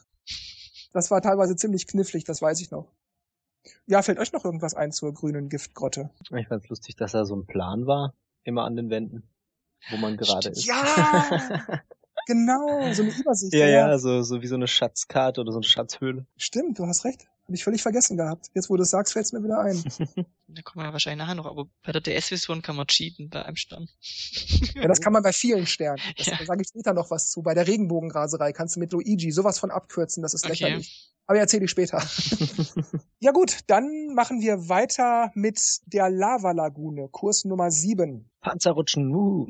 Genau, das ist sozusagen eine Lava-Welt mit, mit Vulkan. Ja, das ist so ein riesiger Lavasee, wo eigentlich nur so Plattformen, die, wenn man draufsteht, immer wieder so runtergleiten in die Lava. Ja, das ist halt halt ziemlich frickelig. Es sei denn, wie Dennis schon sagte, man hat den Panzer, dann kann man darauf stehen, wie auf einem Skateboard sozusagen. Surfen. Auf der, auf der Lava surfen, genau. Ja. ja, wobei ich da dann meistens gleich gegen die nächste Wand bin und dann war der Panzer wieder weg. Ja, die das so schnell ging, ne? Ja, erstens schnell, die Lenkung war schon so, wow, wow. Da kommen mir fast schon Tränen in die Augen. Ähm, weil sich da der Mario sehr oft gequält hat. Ähm, ich erinnere mich dann die Schreie mit Wahahaha, oh. wenn er ah. halt, wenn der Sprung doch nicht gereicht hat und man in die Lava geflogen ist und äh, meistens ist man nicht gleich wieder rausgekommen und nach dreimal ist man halt kaputt und ja, genau, man, man verbrennt sich ja erstmal in den Po. Ja, also man fliegt ja erstmal in die Luft hoch und wenn man Glück hat, ja, ja. hat man es auf eine Plattform wieder geschafft, aber. Ja, aber der rannte doch dann auch erstmal noch ziellos hin ja, und her. Stimmt, ja, wenn man es auf eine Plattform geschafft hat, dann rennt er, ja, aber. Dann, dann brennt sein, sein Po und fängt an zu rauchen. Das fand ich irgendwie voll witzig. Ich fand das immer nervig. Ja, aber es war irgendwie eine lustige Idee. Aber es war schon schwierig, weil man musste ihn dann erstmal unter Kontrolle kriegen. Ja, wo läuft er denn jetzt hin, wenn ich hier ja. hin? Und also heute habe ich es besser im Griff, weil dann laufe ich einfach im Kreis. Aber damals ähm, habe ich das noch nicht so ganz, also so schnell konnte ich gar nicht reagieren und dann ist er einfach geradeaus runter und wow. Und, und da hat man es gerade auf eine Plattform geschafft und dann rennt man einfach wieder in die Lava. also mir gefällt der Kurs ganz gut, hat es äh, ja. mir ziemlich weit nach oben geschafft. Ähm, ich weiß nicht, ob es an der Optik liegt, ob es die Musik vielleicht, die Atmosphäre. Äh, man muss auch, glaube ich, an so einem runden Holz Balken entlang laufen, also der dreht sich dann und damit kommt man vorwärts. Ja, man muss aber gleichzeitig aufpassen, dass man nicht abrutscht. Ja, also genau, das, dass man nicht zu schnell läuft und, und ja, also sind auch wieder neue Ideen dabei und äh, ja, auch knifflige Passagen, ja. Ja, ich, ich fand diesen Bereich so witzig, äh, wo dieses Bowser-Puzzle äh, sich so immer wieder so hin und her verschiebt und wo du dann diese Stimmt, acht roten Münzen sammeln musst. Dieses Schiebepuzzle. Genau, und das fand ich immer so ulkig, weil du sahst, es fing an zu wackeln, dann weißt du, okay, das Teil bewegt sich jetzt, ich muss da weg. Stimmt, Wobei ja. ich es immer schade fand, dass das Puzzle sich immer so alleine bewegte, um einfach nur den Weg sozusagen zu erschweren. Ich hätte es lustig gefunden, wenn man durch Stampfen oder irgendwas das Puzzle in die richtige Reihenfolge hätte schieben müssen, um dafür nochmal einen Stern zu kriegen. Also statt einfach nur darauf hin und her zu laufen, um die Münzen zu sammeln, dass man eben durch Stampfen dieses Teil nach oben verschiebt, das Teil nach links und am Ende hat man das fertige Bowser-Bild. Und dann kriegt man dafür einen Stern oder so. Das hätte ich noch lustig gefunden. Mhm. Ja, dann gab es zwei Sterne im Vulkan. Das heißt, man musste in der Mitte des Levels war so ein Vulkan, oben die Öffnung, da konnte man reinspringen. Wenn man da reinsprang, dann eröffnete sich nochmal so ein Unterlevel. Da musste man nämlich im Vulkan vom Boden unten startend immer so nach oben klettern. Oh ja. Und ich weiß nicht warum, das erinnerte mich immer an diesen einen, an diesen einen Zelda-Level, wo es auch, ich glaube, das ist der Deku-Baum, ich bin gerade nicht sicher, bei Ocarina of Time, wo man auch immer so von ganz unten sich so nach oben bewegen muss. Hm. Aber ich glaube. Ja, ja, das war der Deku-Baum. Müsste das, das sein, ja. Am Anfang. Hm? Wobei das Spiel ja danach kam. Oder es kann auch andersrum sein, dass mich Ocarina of Time immer an diesen Level erinnert aus Mario 64. Dann. ähm, da gibt's ja diese, ich weiß nicht, wie die heißen, die haben so Hörner auf, also diese Gegner. Bullies. Bullies, die man dann von der Plattform stoßen muss. Mhm. Bei einem oder diesen, diesen großen muss man, glaube ich, von der Plattform stehen. Erst einmal den großen für den ersten Stern und für den zweiten Stern sind es drei oder vier. Das fand ich auch ziemlich schwer, weil man musste ja auf den zulaufen und den anrempeln. Ähm, wenn er dich aber angerempelt hat, hat er dich ja zurückgeworfen. Ähm, man hat dann immer versucht, äh, am, am Rand zu stehen und ich habe es immer versucht und gewartet, bis er kommt, bin dann kurz auf die Seite, habe mich dann von hinten gleich wieder, bin ich zu ihm hingerannt und hab, wollte dann ihm noch den Todesstoß praktisch geben und wenn das halt nicht geklappt hat, dann ist man selber runter und ich habe das immer so gemacht, ich ähm, habe mich äh, hingehockt, um zum Saltosprung anzusetzen. Mhm. Und dann ließ ich ihn auf mich zurennen und im richtigen Moment bin ich dann mit dem Saltosprung, während er an mir vorbeilief, so gelandet, dass ich in der Luft noch gestampft habe, sodass ich auf seinem Rücken runterrutschend ihm so viel Schwung gegeben habe, dass er in die Lava geflutscht ist. Aha, clever. Nicht schlecht vor die Akrobatik. ja, ansonsten gibt's, glaube ich, zur Lava-Lagune nicht so viel zu sagen. Die Musik ist ein bisschen, ich würde das gar nicht mal Musik nennen, das ist mehr so eine Atmo irgendwie, ne? So ein bisschen orientalischen Touch hätte ich jetzt so ein bisschen so Trommeln im Hintergrund und weiß nicht, was das für ein Instrument ist, aber ein Sitar vielleicht? Ja, so eine, so eine ähm, Laute. ja, irgendwie sowas, ja, ja. Jo, also wenn euch auch nichts mehr einfällt zur Lava-Lagune, schlage ich vor, wir kommen zu Kurs Nummer 8, die Wobi-Waba-Wüste. Die ein bisschen versteckt war.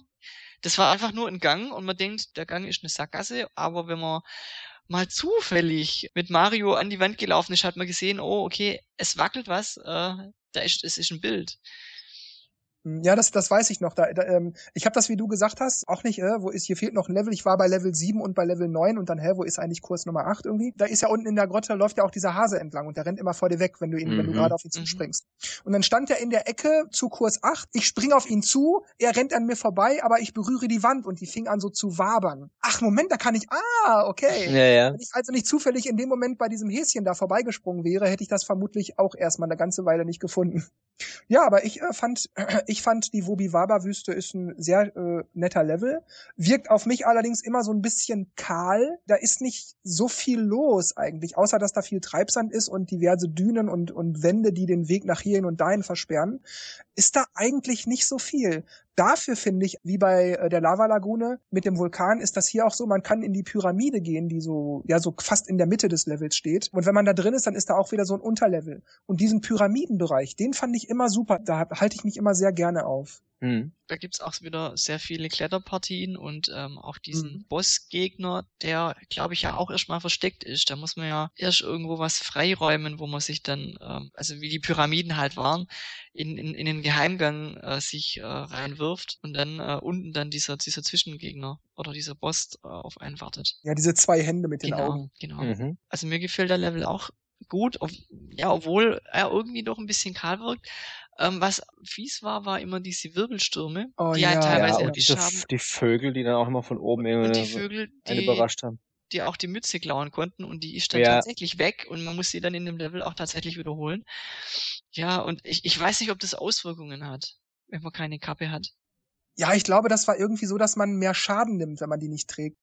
Ähm, ja, dann fällt mir noch ein, wo ihr das gerade gesagt habt mit den Vögeln. Ich glaube, das war ein Geier. Ein ja, Geier, genau. das ist auch, glaube ich, das ist einer von den Sternen auf jeden Fall in dem Level. Der Geier trägt den Stern in den Krallen und man muss diese Säulen, da sind so vier Säulen, da muss man eine der Säulen hochrennen und im richtigen Moment hochspringen, wenn er gerade über der Säule vorbeifliegt, muss man hochspringen und ihm dann in dem Moment den Stern sozusagen weggreifen. Oder es gibt, glaube ich, auch die Möglichkeit, wenn man ähm, Flug Mario ist, dass man dann fliegen kann und ist zwar dann nicht unbedingt einfacher, aber dann kann man, glaube ich, auch den Stern holen. Ja, ich habe das immer so gemacht, dass ich unten auf den Schatten achtete, wo ich bin. Mhm. Ah, ich bin jetzt über der Säule und dann sofort zur Stampfattacke ansetzen. Dann rast er ja gerade runter, dann kannst du eigentlich nur noch die Säule treffen. Mhm. Ist aber schwierig, den Moment zu finden, weil wenn man zu spät drückt, ist man natürlich auch schon wieder vorbei.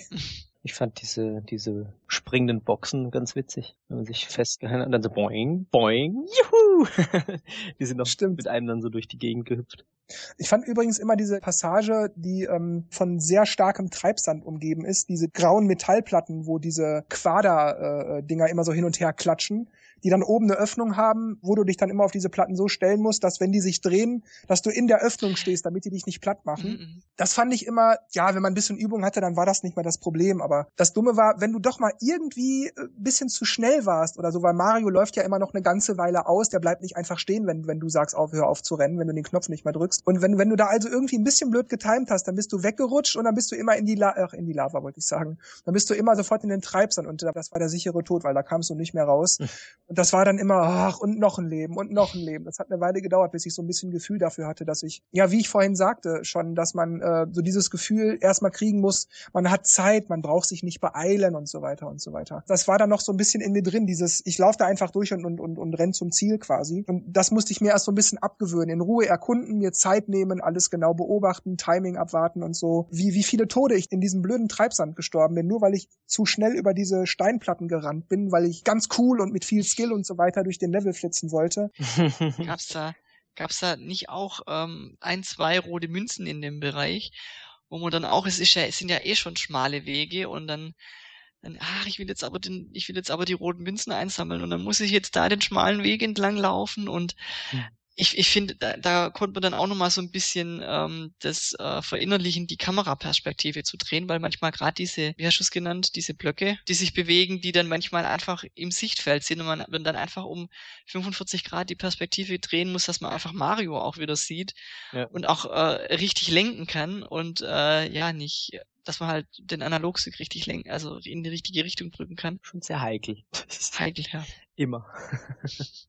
Ah, was mir gerade auch noch einfällt. Das war der erste Level, also Wobiwaba-Wüste, wo mir das so damals bewusst wurde dass man auch sehr kreativ die Aufgaben lösen kann. Nämlich das mit den vier Säulen. Das habe ich wirklich, wie ich sagte, mit der Flügelkappe immer gemacht und dann immer so draufgestampft, weil bei einer Aufgabe musstest du auf alle vier Säulen einmal rauf. Das war mir dann immer zu blöd, da immer durch das ganze Level zu laufen und dann musst du darüber klettern und da wieder durch das Gitter gehen und bla bla bla. Das war mir alles zu kompliziert und, und zu langatmig. Also habe ich mir immer die, die Flügelkappe geschnappt und bin dann immer von oben drauf gestampft, wenn ich das im richtigen Moment hatte. Und da ist mir das so bewusst geworden, dass ich dann also auch nicht einfach nur strikt den Weg ablaufe, den ich abzulaufen habe, sondern durch Wandsprünge, durch Kletter hier, Kletter da oder mit, mit der Flügelkappe und so weiter, dass man da dann nämlich eben auch abkürzen kann oder, oder die Aufgabe anders lösen kann. Das habe ich dann später bei anderen Sachen auch immer mehr ausprobiert. Oder du kannst auch mit diesen Wirbelstürmen, die, äh, die ihr gerade erwähnt hattet, da konntest du dich auch, wenn du es geschickt gemacht hast, eigentlich ja so gut wie bis zum Eingang der Pyramide schweben lassen. Ja, weil auch, äh, also nach dem, nach dem Wirbelsturm ist man noch gekleidet oder man hat sich noch gedreht wie so ein Hubschrauber und konnte dann noch ein bisschen, ja, Weg zurücklegen. Ja, du bist dann so in der Luft beim Runtersegeln, hast du dich noch so ausgedreht. Genau, genau. Da hattest du noch so ein bisschen Kontrolle und da konntest du dann also auch zur Pyramide kommen. Also ich glaube, es, es war auch, zumindest war es einfacher, wenn du schon in die Richtung geschaut hast, wo, die, wo du hin willst, die Pyramide, also wo die Pyramide auch war und dann in den Treibsand rein bist. Wenn du vorher in eine andere Richtung geguckt hast und hast dann erst dagegen gelenkt, dann hat, da hat dir die Entfernung nicht gereicht. Weil es ist ja, glaube ich, dann auch ein Zaun. Je nachdem, von welcher Seite du kommst, ist auch ein Zaun im Weg und da reicht, mhm. da kommst du dann nicht drüber. Genau. Wie, was ich noch alles weiß es ist so, wie ich gerade sagte, auch so plötzlich fällt einem das ein, jemand sagt Säulen oder so und dann, ja, Moment, da bin ich ja immer draufgestampft von oben. Und plötzlich erzählt man, dass man immer draufgestampft ist und dann fällt einem wieder ein, ja stimmt, so habe ich früher gelernt, ja klar, da ist mir aufgefallen, dass ich das auch anders machen kann. Das ist aber auch Jahre her, ne? Man hat das Spiel schon hundertmal gespielt, aber wie das das erste Mal war, das ist, also, das ist so ganz tief in der Erinnerung. Äh, Hundertmal kann ich jetzt nicht sagen, vielleicht dreimal. aber trotzdem bleibt es in Erinnerung.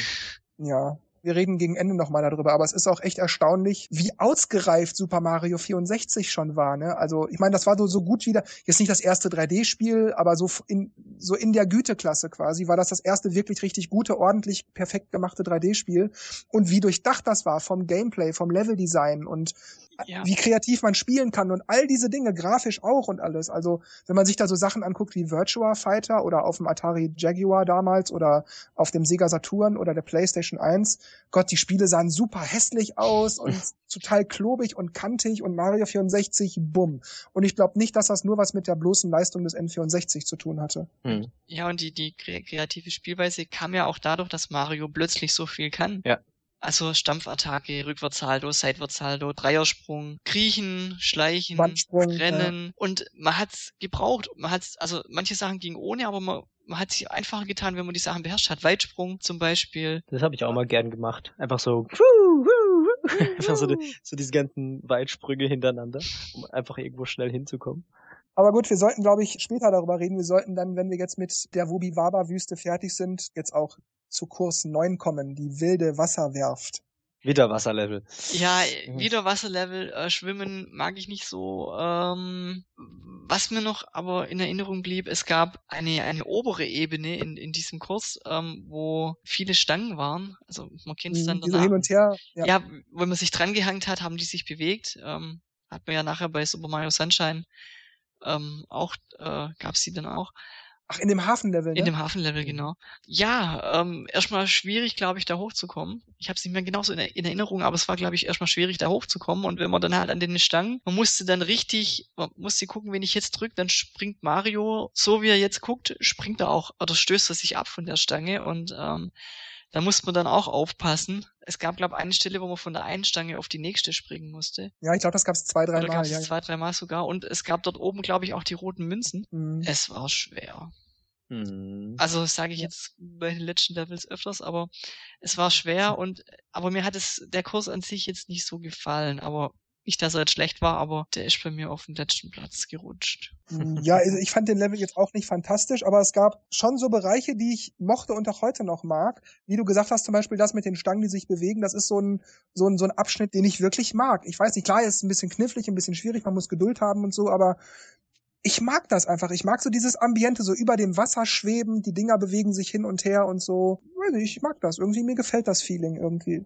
Was ich allerdings aber auch nervig finde, ist Stern Nummer 5, wo man diesem Mantarochen hinterher schwimmen muss, weil ja dann von seiner Schwanzflosse gehen irgendwie so Ringe ab und durch diese Ringe muss man schwimmen. Oh, und dann, wie wir das vorhin schon hatten, dass das Schwimmen, gerade wenn man das zum ersten, wenn man das noch nicht so lange gespielt hat, dass das Schwimmen mal so ein bisschen schwierig ist.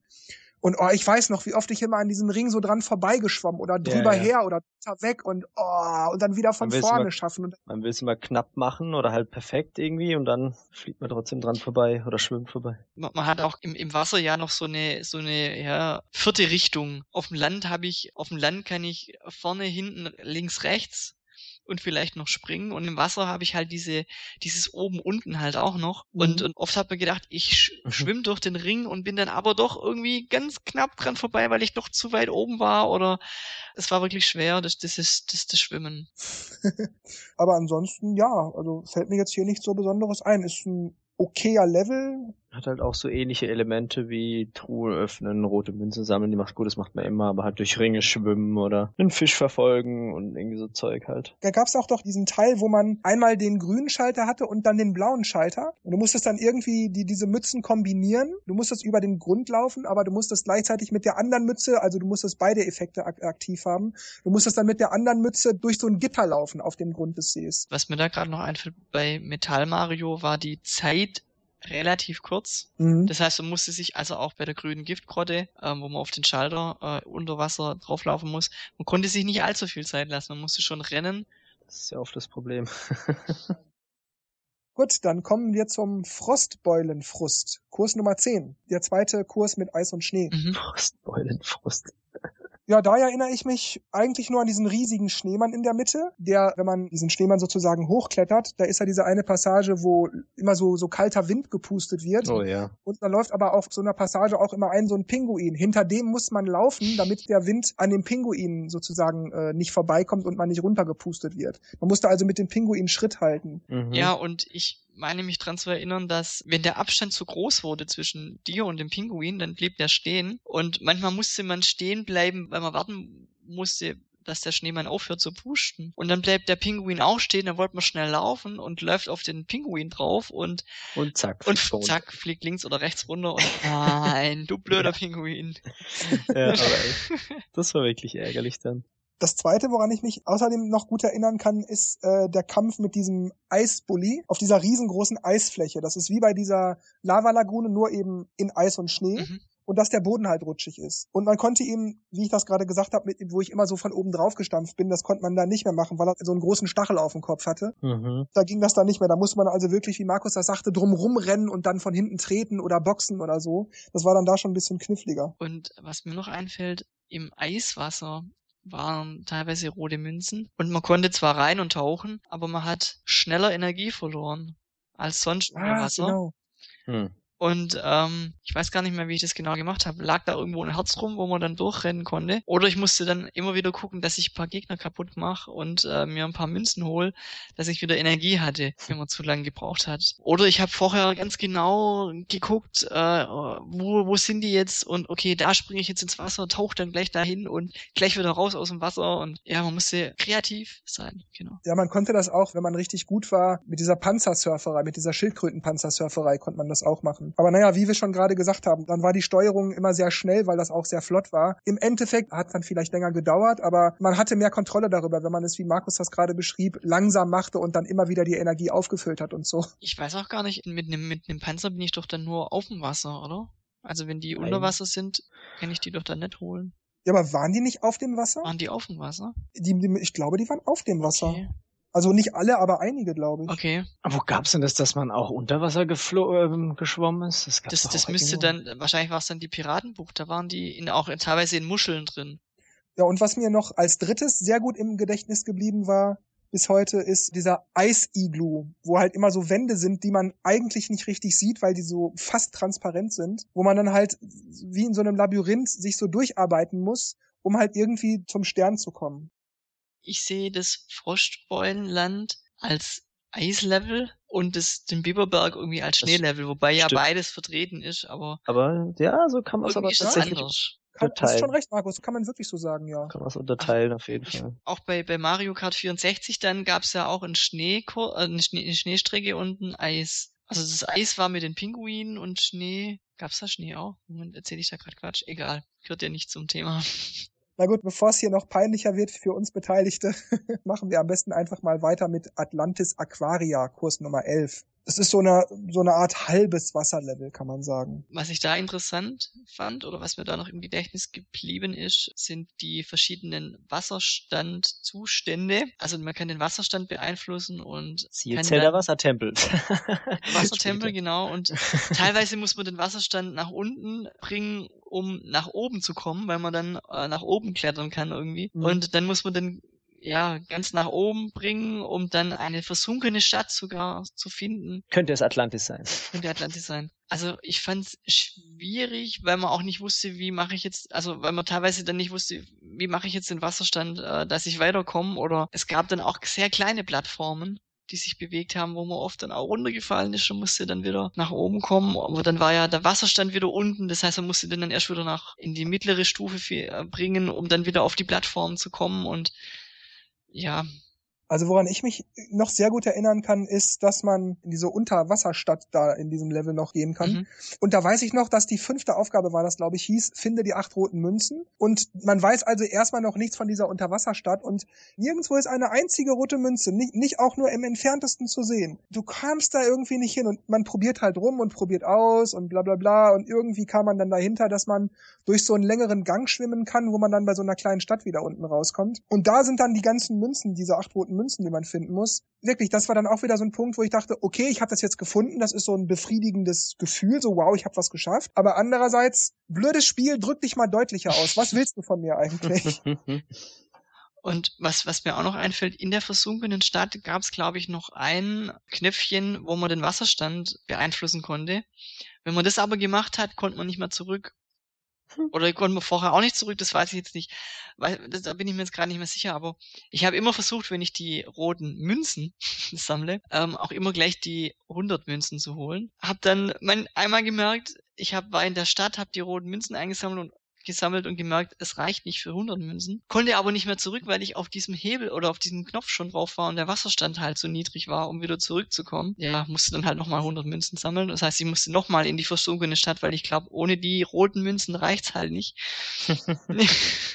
Man musste manchmal schon ein bisschen vorausschauend planen. Stimmt. Wobei auf dem oberen Terrain von, von Atlantis Aquaria gab's das Problem nicht mit dem Wasserstand. Man, das war zwar blöd, man musste erst wieder über Umwege den Wasserstand erhöhen oder, oder äh, erniedrigen, aber aber da gab es keine ausweglose Situation, wenn man das Wasser einmal zu hoch hatte, dass man die Aufgabe nicht mehr schaffen konnte oder so. Stimmt, ja. Und da gab es einen Holzbalken, der geht mit dem Wasserstand mit, weil er ja leichter ist als Wasser. Wenn der sich nach oben bewegt mit dem Wasser, war, glaube ich, unten äh, eine Öffnung frei, wo man durchschwimmen konnte. Ja, ich glaube, du hast recht, da war irgendwas. Und ähm, ja, da muss man dann praktisch den Wasserstand in einen mittleren Stand bringen, um praktisch dann weiter nach oben zu kommen, weil man dann unten durch die Öffnung gehen konnte.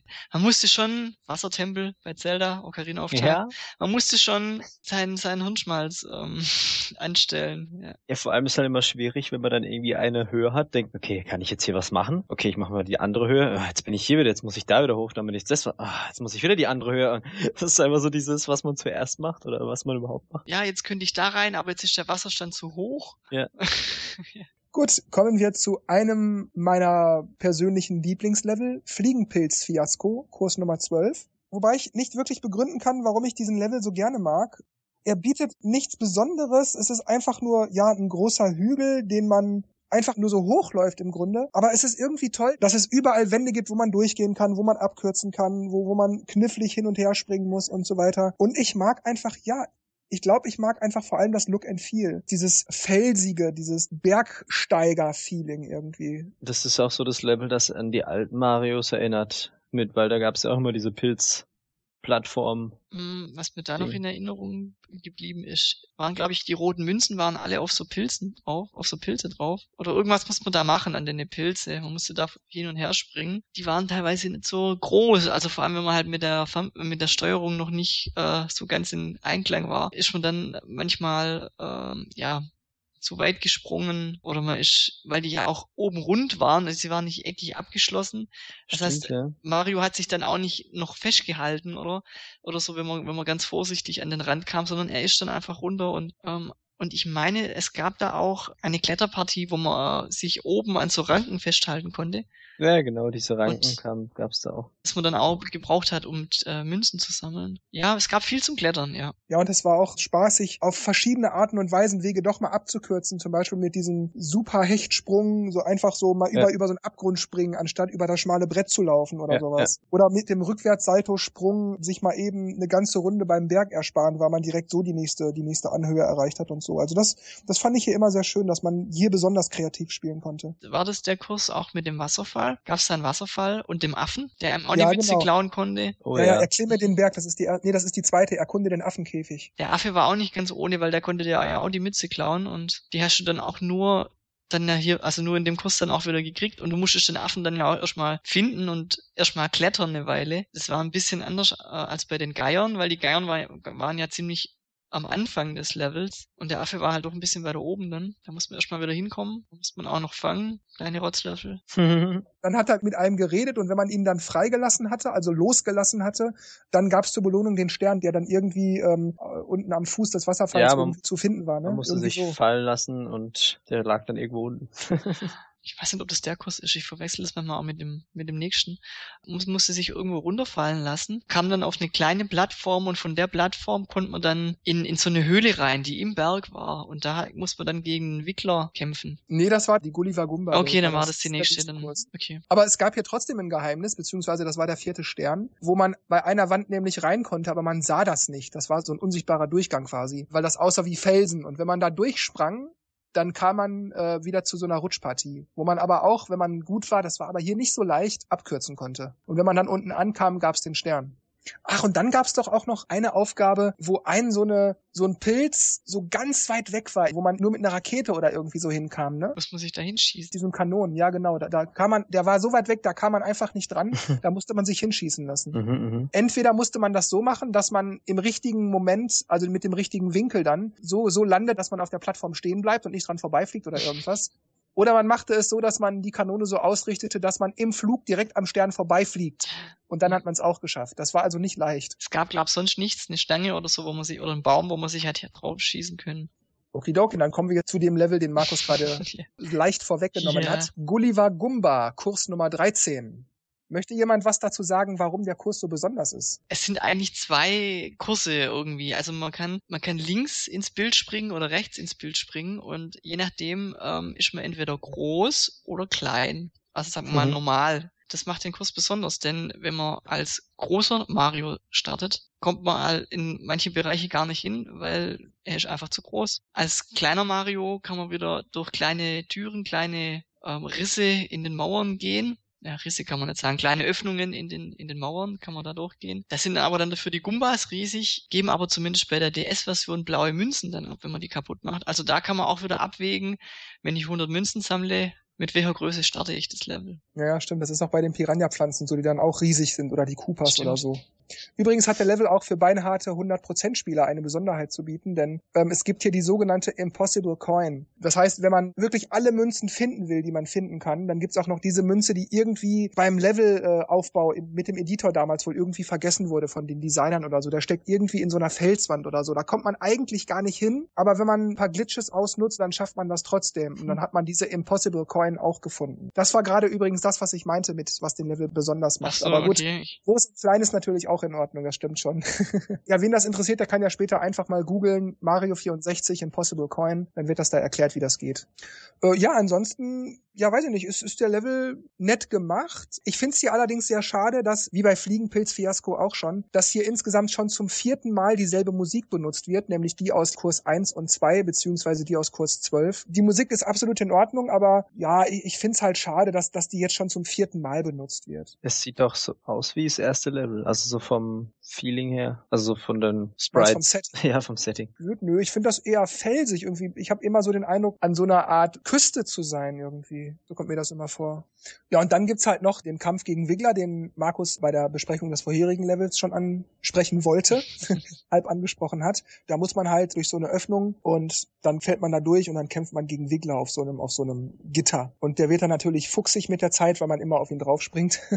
Wäre ich auch, ja. Ja, wäre ich auch. Ja, aber ansonsten weiß ich nicht. Der Level ist okay. Ich finde den jetzt nicht super oder so, aber ja, auch nicht schlecht. Also ich habe weder was für mhm. noch gegen den Level. Der ist halt da und der ist in Ordnung. Ja, also ich, ich finde Kurs 12 und 13, weil die schon ein bisschen eine Ähnlichkeit haben mit Kurs 1 und 2, jetzt nicht so besonders auch vom, vom, vom optischen her. Und auch die Musik ist ja auch gleich. Mhm. Deswegen ist mir das jetzt nicht so besonders im Kopf geblieben. Gut, dann würde ich sagen, wir machen einfach weiter mit Tic-Tac-Trauma, Kurs Nummer 14. Da sind wir jetzt im zweiten Stock des Schlosses. Genau, richtig. Ja, der Kurs ist Ich weiß nicht warum. Ich spiele den immer wieder gerne, mhm. gerade weil er auch so verzwickt und knifflig ist, eine richtige Kletterpartie. Da muss man wirklich kraxeln, kraxeln, kraxeln von einer Plattform zur nächsten, immer höher, immer höher. Aber jedes Mal, wenn ich mit dem Kurs durch bin, weil ich alle Aufgaben erledigt habe, dann ist der auch sofort raus aus meinem Gedächtnis. Also ich erinnere mich nur an die Uhr mit den großen Zeigern, wo man draufspringen kann oder drüber springen kann, je nachdem, und wo jemand, wo man dann auch mal drauf stehen muss, um irgendwo hinzukommen, weil, weil die Zeiger sich drehen. Das ist aber das Einzige, woran ich mich wirklich definitiv erinnern kann. Nee, abgesehen von diesen Blöcken, die immer um sich selbst rotieren. Aber das, dann, dann war es das also. Mehr bleibt von dem Level irgendwie einfach nie haften bei mir. Ich finde den in Ordnung. Ich, ich spiele den auch immer sehr gerne, aber da bleibt irgendwie nichts hängen. Ich weiß auch nicht warum. Es wirkt doch wie so eine Virtual Reality mit diesen Drahtgittern und so als wäre so, so, so, so, ein, so ein Simulationskurs, finde ich. Ja, man ist halt in dem Inneren eines Uhrwerks mhm. sozusagen. Also witzig, witzig finde ich, dass es eine Zeit lang braucht, bis man dahinter kommt, dass es ähm, darauf ankommt, welche Uhrzeit angezeigt wird, wenn man das, wenn man den Kurs betritt dass sich da mhm. innen andere Sachen abspielen. Also man hat zum Beispiel einfacher, ich, ich weiß jetzt die Uhrzeit nicht, ähm, also es ist immer in, in, in Viertelstundenschritten, dass sich da was ändert. Und manchmal bleibt die Zeit stehen. Dann hat man es zwar einfacher, aber man kommt an einem bestimmten Punkt einfach nicht weiter, weil man einfach bewegliche Plattformen braucht. Äh, man kommt dann an den, an den Pendeln gut vorbei, weil die sich nicht bewegen, aber man kommt dann an anderen Stellen halt nicht weiter. Dann gibt's halt äh, eine, eine Uhrzeit, da ist alles super schnell. Wenn man das halt aus Versehen betritt und nicht weiß, was ist denn jetzt los, dann hat man teilweise keine Chance, weil einfach alles so schnell geht. ähm, ja, also mir gefällt das Level sehr gut, aber ich kann es jetzt nicht ganz erklären, vielleicht weil das einfach vom Setting her wieder einfach was Neues ist. Eine Uhr gab es jetzt so noch nicht und gab mhm. viel zum Klettern und auch durch das weil man halt auch kein Zeitlimit hat, haben wir ja schon ein paar Mal angesprochen, kann man einfach in Ruhe sich das anschauen. Kann ich jetzt auf die Plattform oder wenn ich jetzt auf der Plattform bin, muss ich da mich beeilen, ähm, wie gerade bei den rotierenden Blöcken, wo man ja dann schnell springen muss. Ja, wie bewegt sich das, in welchem Tempo, ja, in welchem genau, Timing, genau. genau. worauf muss ich achten, ja. Mhm. Und warum ist jetzt ganz schnell und vorher war es ganz langsam und bis man irgendwann dahinter kommt, okay, es liegt an der Uhrzeit. Mhm. Naja, wenn der Minutenzeiger auf der 12 ist, dann steht das alles still. Ja, genau. Also, bei also dann bewegt sich in der Uhr gar nichts mehr, wenn man zu dem Zeitpunkt in den Level geht. Ich glaube, es gibt zwölf, Viertel, halber und Dreiviertel, wo sich, wo sich was ändert. Das weiß ich jetzt nicht mehr auswendig, aber ich glaube, das stimmt Oder schon. Oder gibt's ja. nur drei Stufen, aber es gibt, glaube gar nichts bewegen, langsam, schnell, vielleicht noch irgendwas zwischendrin. Keine Ahnung, rückwärts. Nee. ja, die haben sich schon viel einfallen lassen, um Abwechslung reinzubringen. Als Launch-Titel, denke ich immer wieder. Also ja. ja, also als, als First Generation Spiel sozusagen für die Konsole, der Hammer. Also wow. Das ist der Wahnsinn. Das ist wirklich unglaublich. Wo man halt heute immer noch, also wenn heute Launch-Titel rauskommen, da sagt man sich, ja gut, die sind jetzt zum Start raus, es wird besser und die haben jetzt nur, keine Ahnung, sieben Stunden Spielzeit, aber hier, Super Mario 64, ja. hat's echt gezeigt, Launch-Titel können echt bombastisch sein. Wirklich der Wahnsinn, ja. Und wie gesagt, nicht nur als Launch-Titel einer neuen Konsole, sondern eben auch als, als, als Start für überhaupt der, der, der, der gesamten 3D-Generation. Mhm. Es war nicht das erste 3D-Spiel, aber es hat wirklich noch, noch sehr am Anfang gezeigt, wie man es richtig zu machen hat. Und da gab es dann nicht Punkte, wo man sagte, ja, da kann man noch was ein bisschen und hier kann man, ab, abgesehen vielleicht von der Kamera hier und da, aber wo man nicht sagte, ja, das ist nicht so gut und ah, da müssen wir noch dran schrauben, sondern gleich, gleich das erste Spiel, bumm, alles richtig gemacht. Das war halt ja. auch ein richtiger Vorzeigetitel und auch Vorlage für viele weitere kommende Spiele, also. Mhm. Naja, auch, und auch so Spiele wie Benjo Kazooie, die haben sich ja dann auch sehr, sehr stark daran gehalten, ja. ja bei, bei Zelda wurde ja dann dieses Anvisieren, dieses Fadenkreuz zum Anvisieren, ja, wurde hm. da ähm, ja, erfunden, kann man ja, ähm, integriert und wurde dann auch nachfolgend in die nachfolgenden Spiele dann einfach beibehalten, weil sie das gezeigt hat, das ist für 3D oder abdingbar sowas, so ein Fadenkreuz, anderes Spiel wieder. Entschuldigung, ich schweife immer ab. Ist schon okay. Aber es gehört irgendwie, ich finde Super Mario 64, da gehört irgendwie das N64 so irgendwie mit dazu und 3D-Spiele allgemein irgendwie auch und deswegen. Ja, das ist so ein und dasselbe. Ja. Wenn man Nintendo 64 sagt, dann meint man auch gleichzeitig Mario 64. Genau. Aber gut, dann machen wir jetzt weiter. Mhm. Regenbogenraserei, Kurs Nummer 15. Mein persönlicher, was mein erster Platz ist, erwähne ich gleich später noch, aber äh, das vorweg, das ist hier meine Nummer zwei, ganz knapp hinter dem ersten. Ich mag einfach dieses Gefühl von Höhe. Mhm. Hm. Man steht auf irgendeiner Plattform, guckt runter und denkt, wow, einem wird schlecht davon, wenn man runterguckt, obwohl es nur in einem Spiel ist. Und, und obwohl die Höhe rein virtuell ist. Wow, es ist einfach dieses Gefühl, ich muss hier vorsichtig sein. Ganz vorsichtig, ganz langsam. Uiuiui, bloß nicht runterfallen, vorsichtig klettern. Ich mag das einfach. Das ist einfach Wahnsinn. Oder der Ritt auf dem Teppich Mhm. über den Regenbogen. Boah, einfach geil. Ja, das war schon hart, aber weil immer die Plattform, also der Teppich, äh, der fährt ja mal weiter. Man musste dann immer halt abspringen und halt auf Plattformen und die bewegen sich auch und gehen nach unten und der Teppich fliegt halt einfach weiter. Gnadenlos. Fliegt also es war schon, ja, ich glaube, oder? Oder er kommt dann irgendwann wieder. der löst sich auf, wenn man Ja, runterspringt. also ich glaube, Ja, wenn man genau. runterspringt, bleibt er erst stehen und man hat dann halt eine gewisse Zeit wieder auf den Teppich zu kommen und wenn man das halt nicht schafft, blinkt er erstmal und dann ist er weg. Genau. Das Und- ist schon, also es war schon ein, man musste das Spiel schon beherrschen. Ja, und Level. gerade wenn man dann auch 100 Münzen sammeln möchte, dann muss man Ja. manchmal vom Teppich runter auf eine Plattform, die Münzen schnell einsammeln, schnell wieder auf den Teppich drauf, bevor er verschwindet, weil dann ist es vorbei. Ja. Man ist ja dann mitten im Nirvana und äh, ja, unten nur noch Wolken. Bei mir ist es auf Platz zwei das Level, ähm, hat es geschafft. Willkommen im Club. Ähm, wobei ich es trotzdem richtig schwer finde. Gerade weil halt, du hast halt unten keinen Boden, der dich auffängt. Du bist halt, du verlierst ein Leben immer gleich. Du kannst dann nicht sagen, ja, jetzt, ich bin jetzt runtergefallen, blöd, ich kletter nochmal hoch, sondern du bist halt weg. Das ist das Fiese, auch bei den äh, Bowser-Leveln, wo man nachher noch dazukommt, äh, dazukommen. Kann es manchmal sein, wenn man nach oben klettern muss, dass man dann unten wieder auf eine rettende Plattform kommt, aber manchmal oder oft klappt's nicht. Ja, es gibt auch diese eine Passage, das ist dieser dritte Stern, wo so eine Art Baukasten ist, ähm, wo man halt auch bei so Gebilden so langsam hochklettern muss. Wenn ich später Mario Sunshine gespielt habe, dieses, dieses Jahrmarkt-Level mit diesem Schaukelschiff und so, da gibt's auch so einen Bereich, wo man so hochklettern muss und dahinter ist aber auch noch so, wo man mit dem Dreck weg äh, und so weiter hin und Oh, her ja. schweben muss, um da irgendwie was einzusammeln. Mm. Als ich das damals das erste Mal gespielt habe, erinnerte mich das auch sofort an diese Passage aus Mario 64, aus diesem Level hier, wo man auch so hin und her klettern muss äh, in so einem gesonderten Bereich, um halt, Ich glaube, rote Münzen. genau, wo man die acht roten Münzen finden muss. Und da ist steht dann auch so ein, so ein Bob Omb rum, der einem dann die Kanonen aktiviert. Also das weiß ich noch. Also das ist auch so das Erste, an was ich denke. Und Gar nicht mal der Regenbogen, sondern wenn, wenn ich an dieses Level denke, immer diese, diese, diese Passage, wo man, wo man hin und her klettern muss, ganz vorsichtig, um die acht roten Münzen zu finden. Und man, man brauchte, glaube ich, in dieser Passage auch den Rückwärtssalto oder hat's, war zumindest sehr hilfreich. Den Weitsprung, ich glaube, den Wandsprung hat man auch gebraucht. Ich glaube, ohne hat man sonst eine, eine rote Münze auch nicht gekriegt. Und das zeigt halt auch wieder, das ist nur eine kleine Passage in diesem, in diesem Kurs und da hat man alle Kunststücke von Mario gebraucht, um da Ja. die Münzen Mhm. zu, zu sammeln und hoffentlich hat man es bis dahin schon verinnerlicht, diese ganzen, diese ganzen Moves. Sowieso die, die oberen Stockwerke, da sollte man eigentlich mit dem Spiel schon vertraut sein, weil man erst später hinkommt. Wenn man es bis dahin nicht geschafft hat, dann sieht man die Level eh nicht. Was ich auch immer witzig fand, war äh, die Anspielung auf Mario Brothers 3, weil da gibt's ja, da gab's ja diese Luftschiffe, die immer die Mhm. Endboss-Level darstellen. Stimmt. Und hier gibt's ja auch so eine so eine Luftschiff-Passage. Da schwebt ein Schiff in der Luft herum. Das sieht eigentlich aus wie ein simplifiziertes Mario Brothers 3 Schiff. Ich glaube sogar mit Flügel an der Seite, also Genau, die genau. sich bewegen.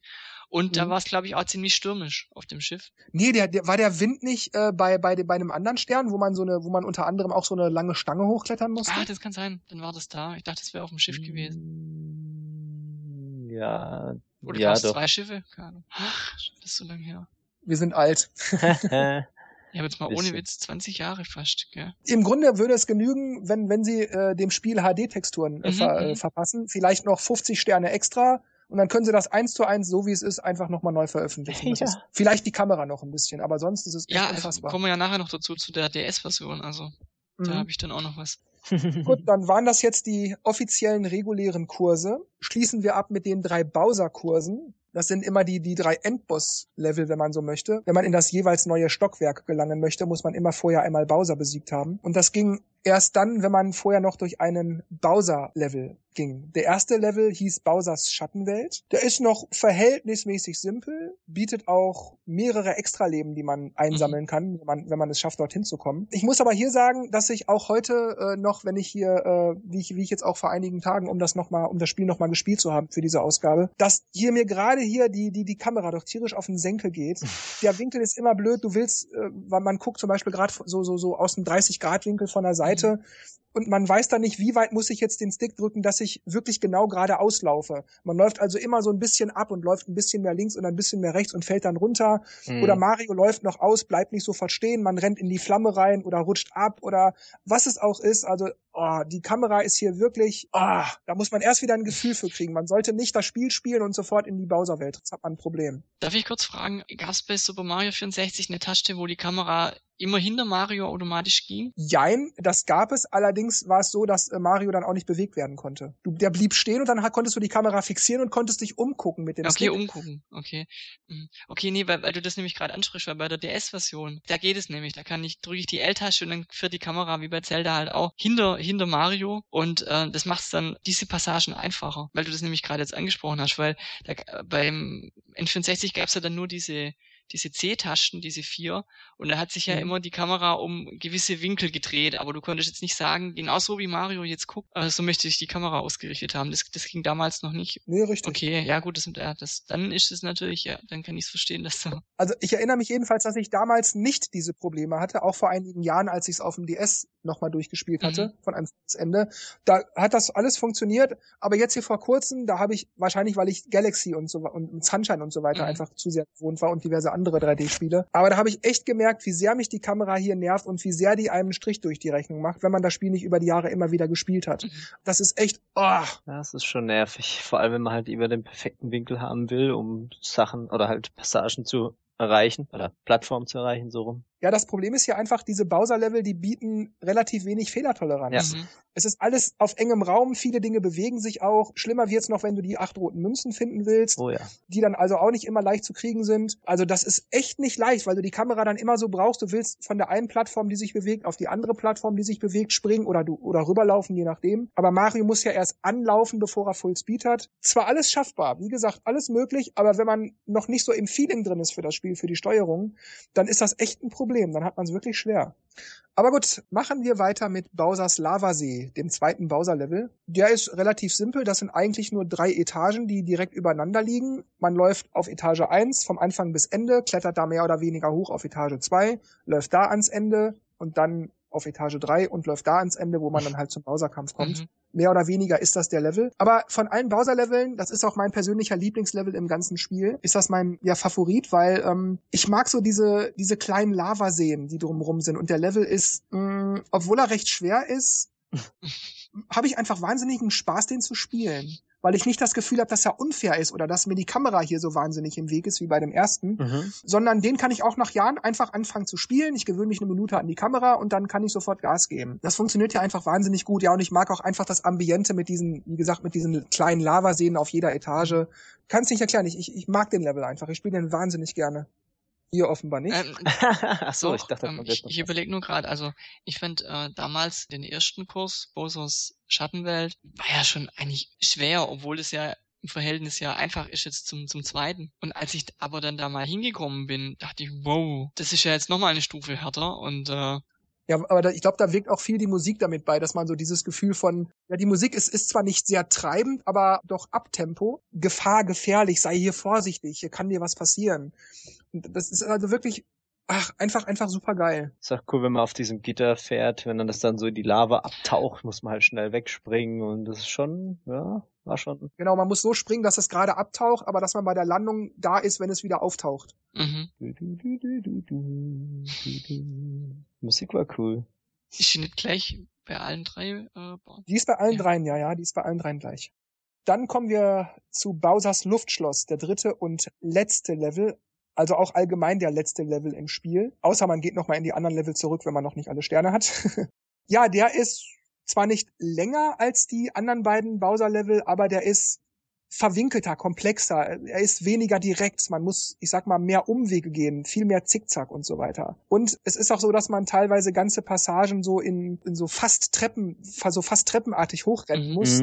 Dass es dann halt schwer ist zu sehen, in welchem Winkel man jetzt läuft, ob da vielleicht ein Hindernis ist oder ob da der Weg jetzt gleich vorbei ist, ob ich jetzt langsamer gehen sollte oder oder oder. Und das macht den Level so schwierig. Ja, und es geht auch, glaube ich, sehr weit nach oben. Ja. ja. Und ähm, wenn man dann mal von der Plattform rutscht oder fliegt, dann guckt man, oh, kann ich noch irgendwo, kann ich noch irgendwie nach links und rechts lenken und mich dann drei Stockwerke weiter unten noch irgendwo festhalten. Da muss ich zwar wieder hochklettern, aber ich verliere kein Leben. ähm, Ähm, und bitter ist es dann auch, wenn man fast oben angekommen ist und äh, dann diesen Bob umfragt, diesen roten, wo die roten Münzen sind und dann sieht man, okay, ganz unten, die erste, die habt ihr gesehen.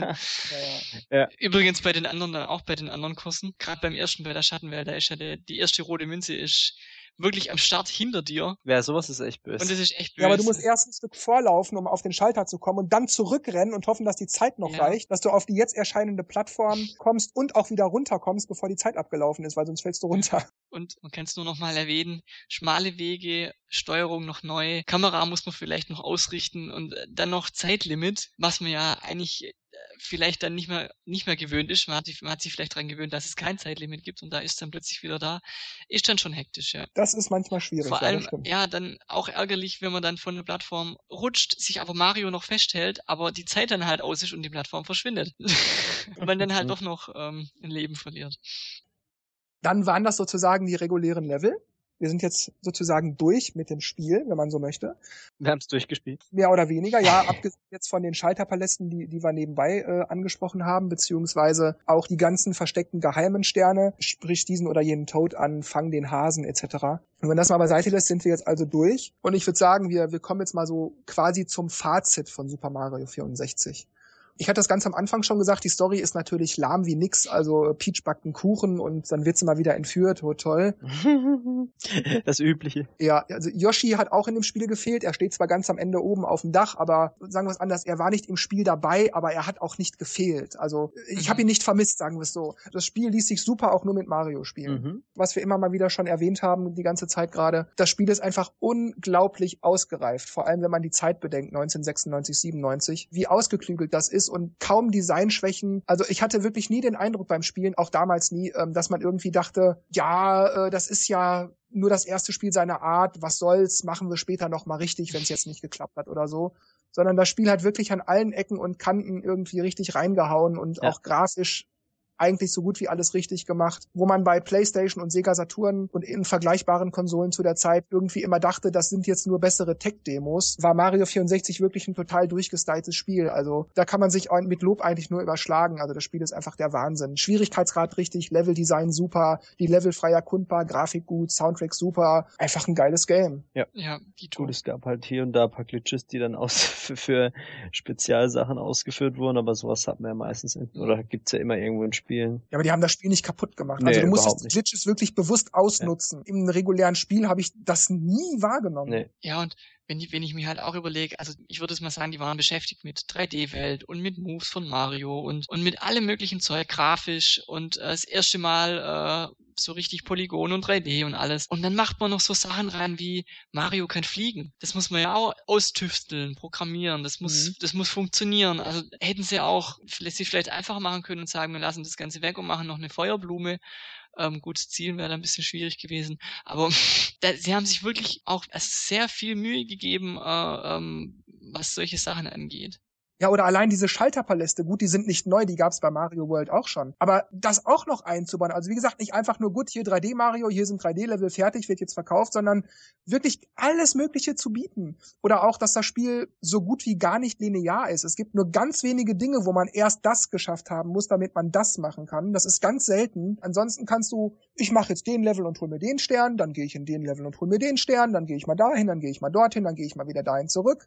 Also das ist einfach unglaublich, ey einfach wow. Ja, man kommt irgendwo nicht weiter und geht dann einfach in einen früheren Kurs rein und guckt, ach, was kann ich jetzt da noch machen? Genau. Mittlerweile hat man dann die Steuerung besser drauf, ist besser geworden, hat äh, Erfahrung gesammelt und kann dann einen Stern holen, wo man am Anfang dachte, den kriege ich ja nie. Das war halt echt das Schöne, dass man echt sagen konnte, okay, gut, früher bei normal Mario spielen konnte man nicht einfach in irgendeine andere Welt hüpfen und hier war es halt echt so, okay, ich bin jetzt da, ah, ich könnte das zweite machen oder wieder zurück und so wie du sagst, da vielleicht was holen und besser werden und schon cool. Ja, einfach wenn man gerade dachte, ach, ich habe jetzt gerade die Nase voll von dem Level, dann geht man halt in den anderen. Ja. Und wenn man dann wieder Lust hat, dann geht man wieder zurück. Und dadurch, dass es ja auch jedes Mal das Level verändert hat, war es ja irgendwie nie dasselbe. Je nachdem, welchen Stern man halt eben suchte. Ja, schon sehr cool. Sehr viel Variation, sehr viel Abwechslung. Ja, das Einzige, was mich also wirklich, um jetzt nicht nur zu lobhudeln, was mich wirklich an dem Spiel auch heute noch ein bisschen stört, wobei früher nicht ganz so, heute schon ein bisschen mehr, weil ich eben andere Standards gewohnt bin, ist, dass die Kamera manchmal ein bisschen nervt. Sie steht einem nie wirklich im Weg, aber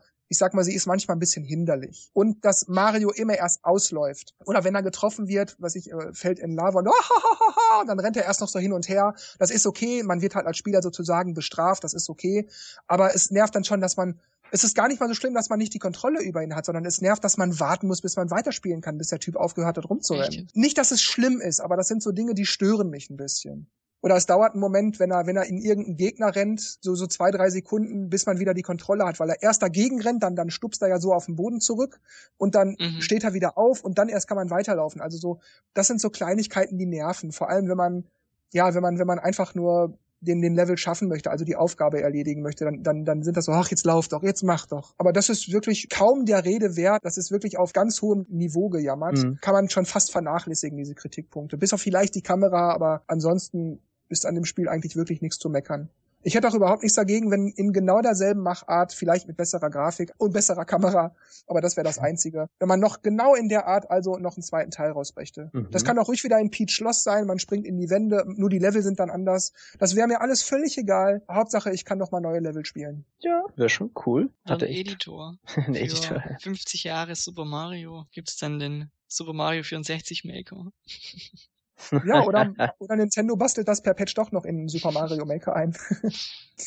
Aber na gut, bleiben wir nochmal bei den Nachfolgern, bevor wir jetzt gleich auf das Remake Super Mario 64 DS zu sprechen kommen und auf die Unterschiede eingehen. Besprechen wir vorher noch die damals geplanten Nachfolger. Und zwar war nämlich zuerst Super Mario 64 2 geplant. Das sollte ursprünglich für das Nintendo 64 DD erscheinen, also dieses Add-on fürs Nintendo 64, das unter das Gerät drunter gesteckt wird, sozusagen die Disk-Erweiterung, wenn man so möchte, fürs N64. Mario 64 2 wurde dann aber sehr früh wieder eingestampft, weil das DD 64 einfach super, super erfolglos war. Viele vermuten allerdings heute, und wenn man ein bisschen drüber nachdenkt, scheinen diese Vermutungen auch sehr ins Schwarze zu treffen, dass man viele Ideen aus dem geplanten Mario 64 2 in Mario Sunshine und teilweise auch in Mario Galaxy wiederfindet finden kann. Das sieht man dann zum Beispiel daran, dass die beiden Spiele sehr stark auf Mario 64 aufbauen, aber vieles verfeinert wurde, noch durchdachter ist, mhm. wenn man jetzt mal von besserer Grafik absieht. Ja, und was aber bei Mario 64 2 damals wohl geplant war, denn es gab einen Demo-Level, also eine Attack-Demo-Level,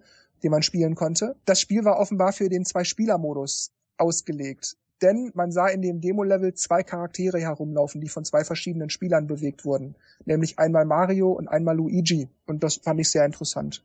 Ja, und dann gab's als zweiten gecancelten Nachfolger, wenn man so möchte, noch Super Mario 128. Da allerdings ist es ein bisschen genauer, weil Miyamoto und Reggie hatten damals über die Jahre immer wieder erwähnt, bestätigt, Details verraten, dass das Spiel für den GameCube kommen soll und dann aber für die Wii und dass es bald erscheint und dass es in Entwicklung ist und dass daran gearbeitet wird und dass man Fortschritte macht und bla bla bla bla bla.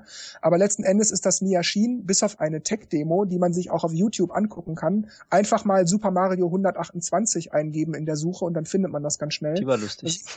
Ja, da sieht man auch 128 Marios, die durch, das ist wie gesagt nur eine Demo, äh, 128 Marios, die durch den Level rennen, der eine schmeißt Kisten durch die Gegend, der andere äh, rennt einfach im Kreis oder sowas. Äh, wenn man sich diese Tech-Demo genauer anguckt, dann, dann sieht man viele Parallelen zu Super Mario Galaxy, beispielsweise dieses Planetensystem, wo man über Kopf rennt und so weiter, das kann man dann wieder entdecken.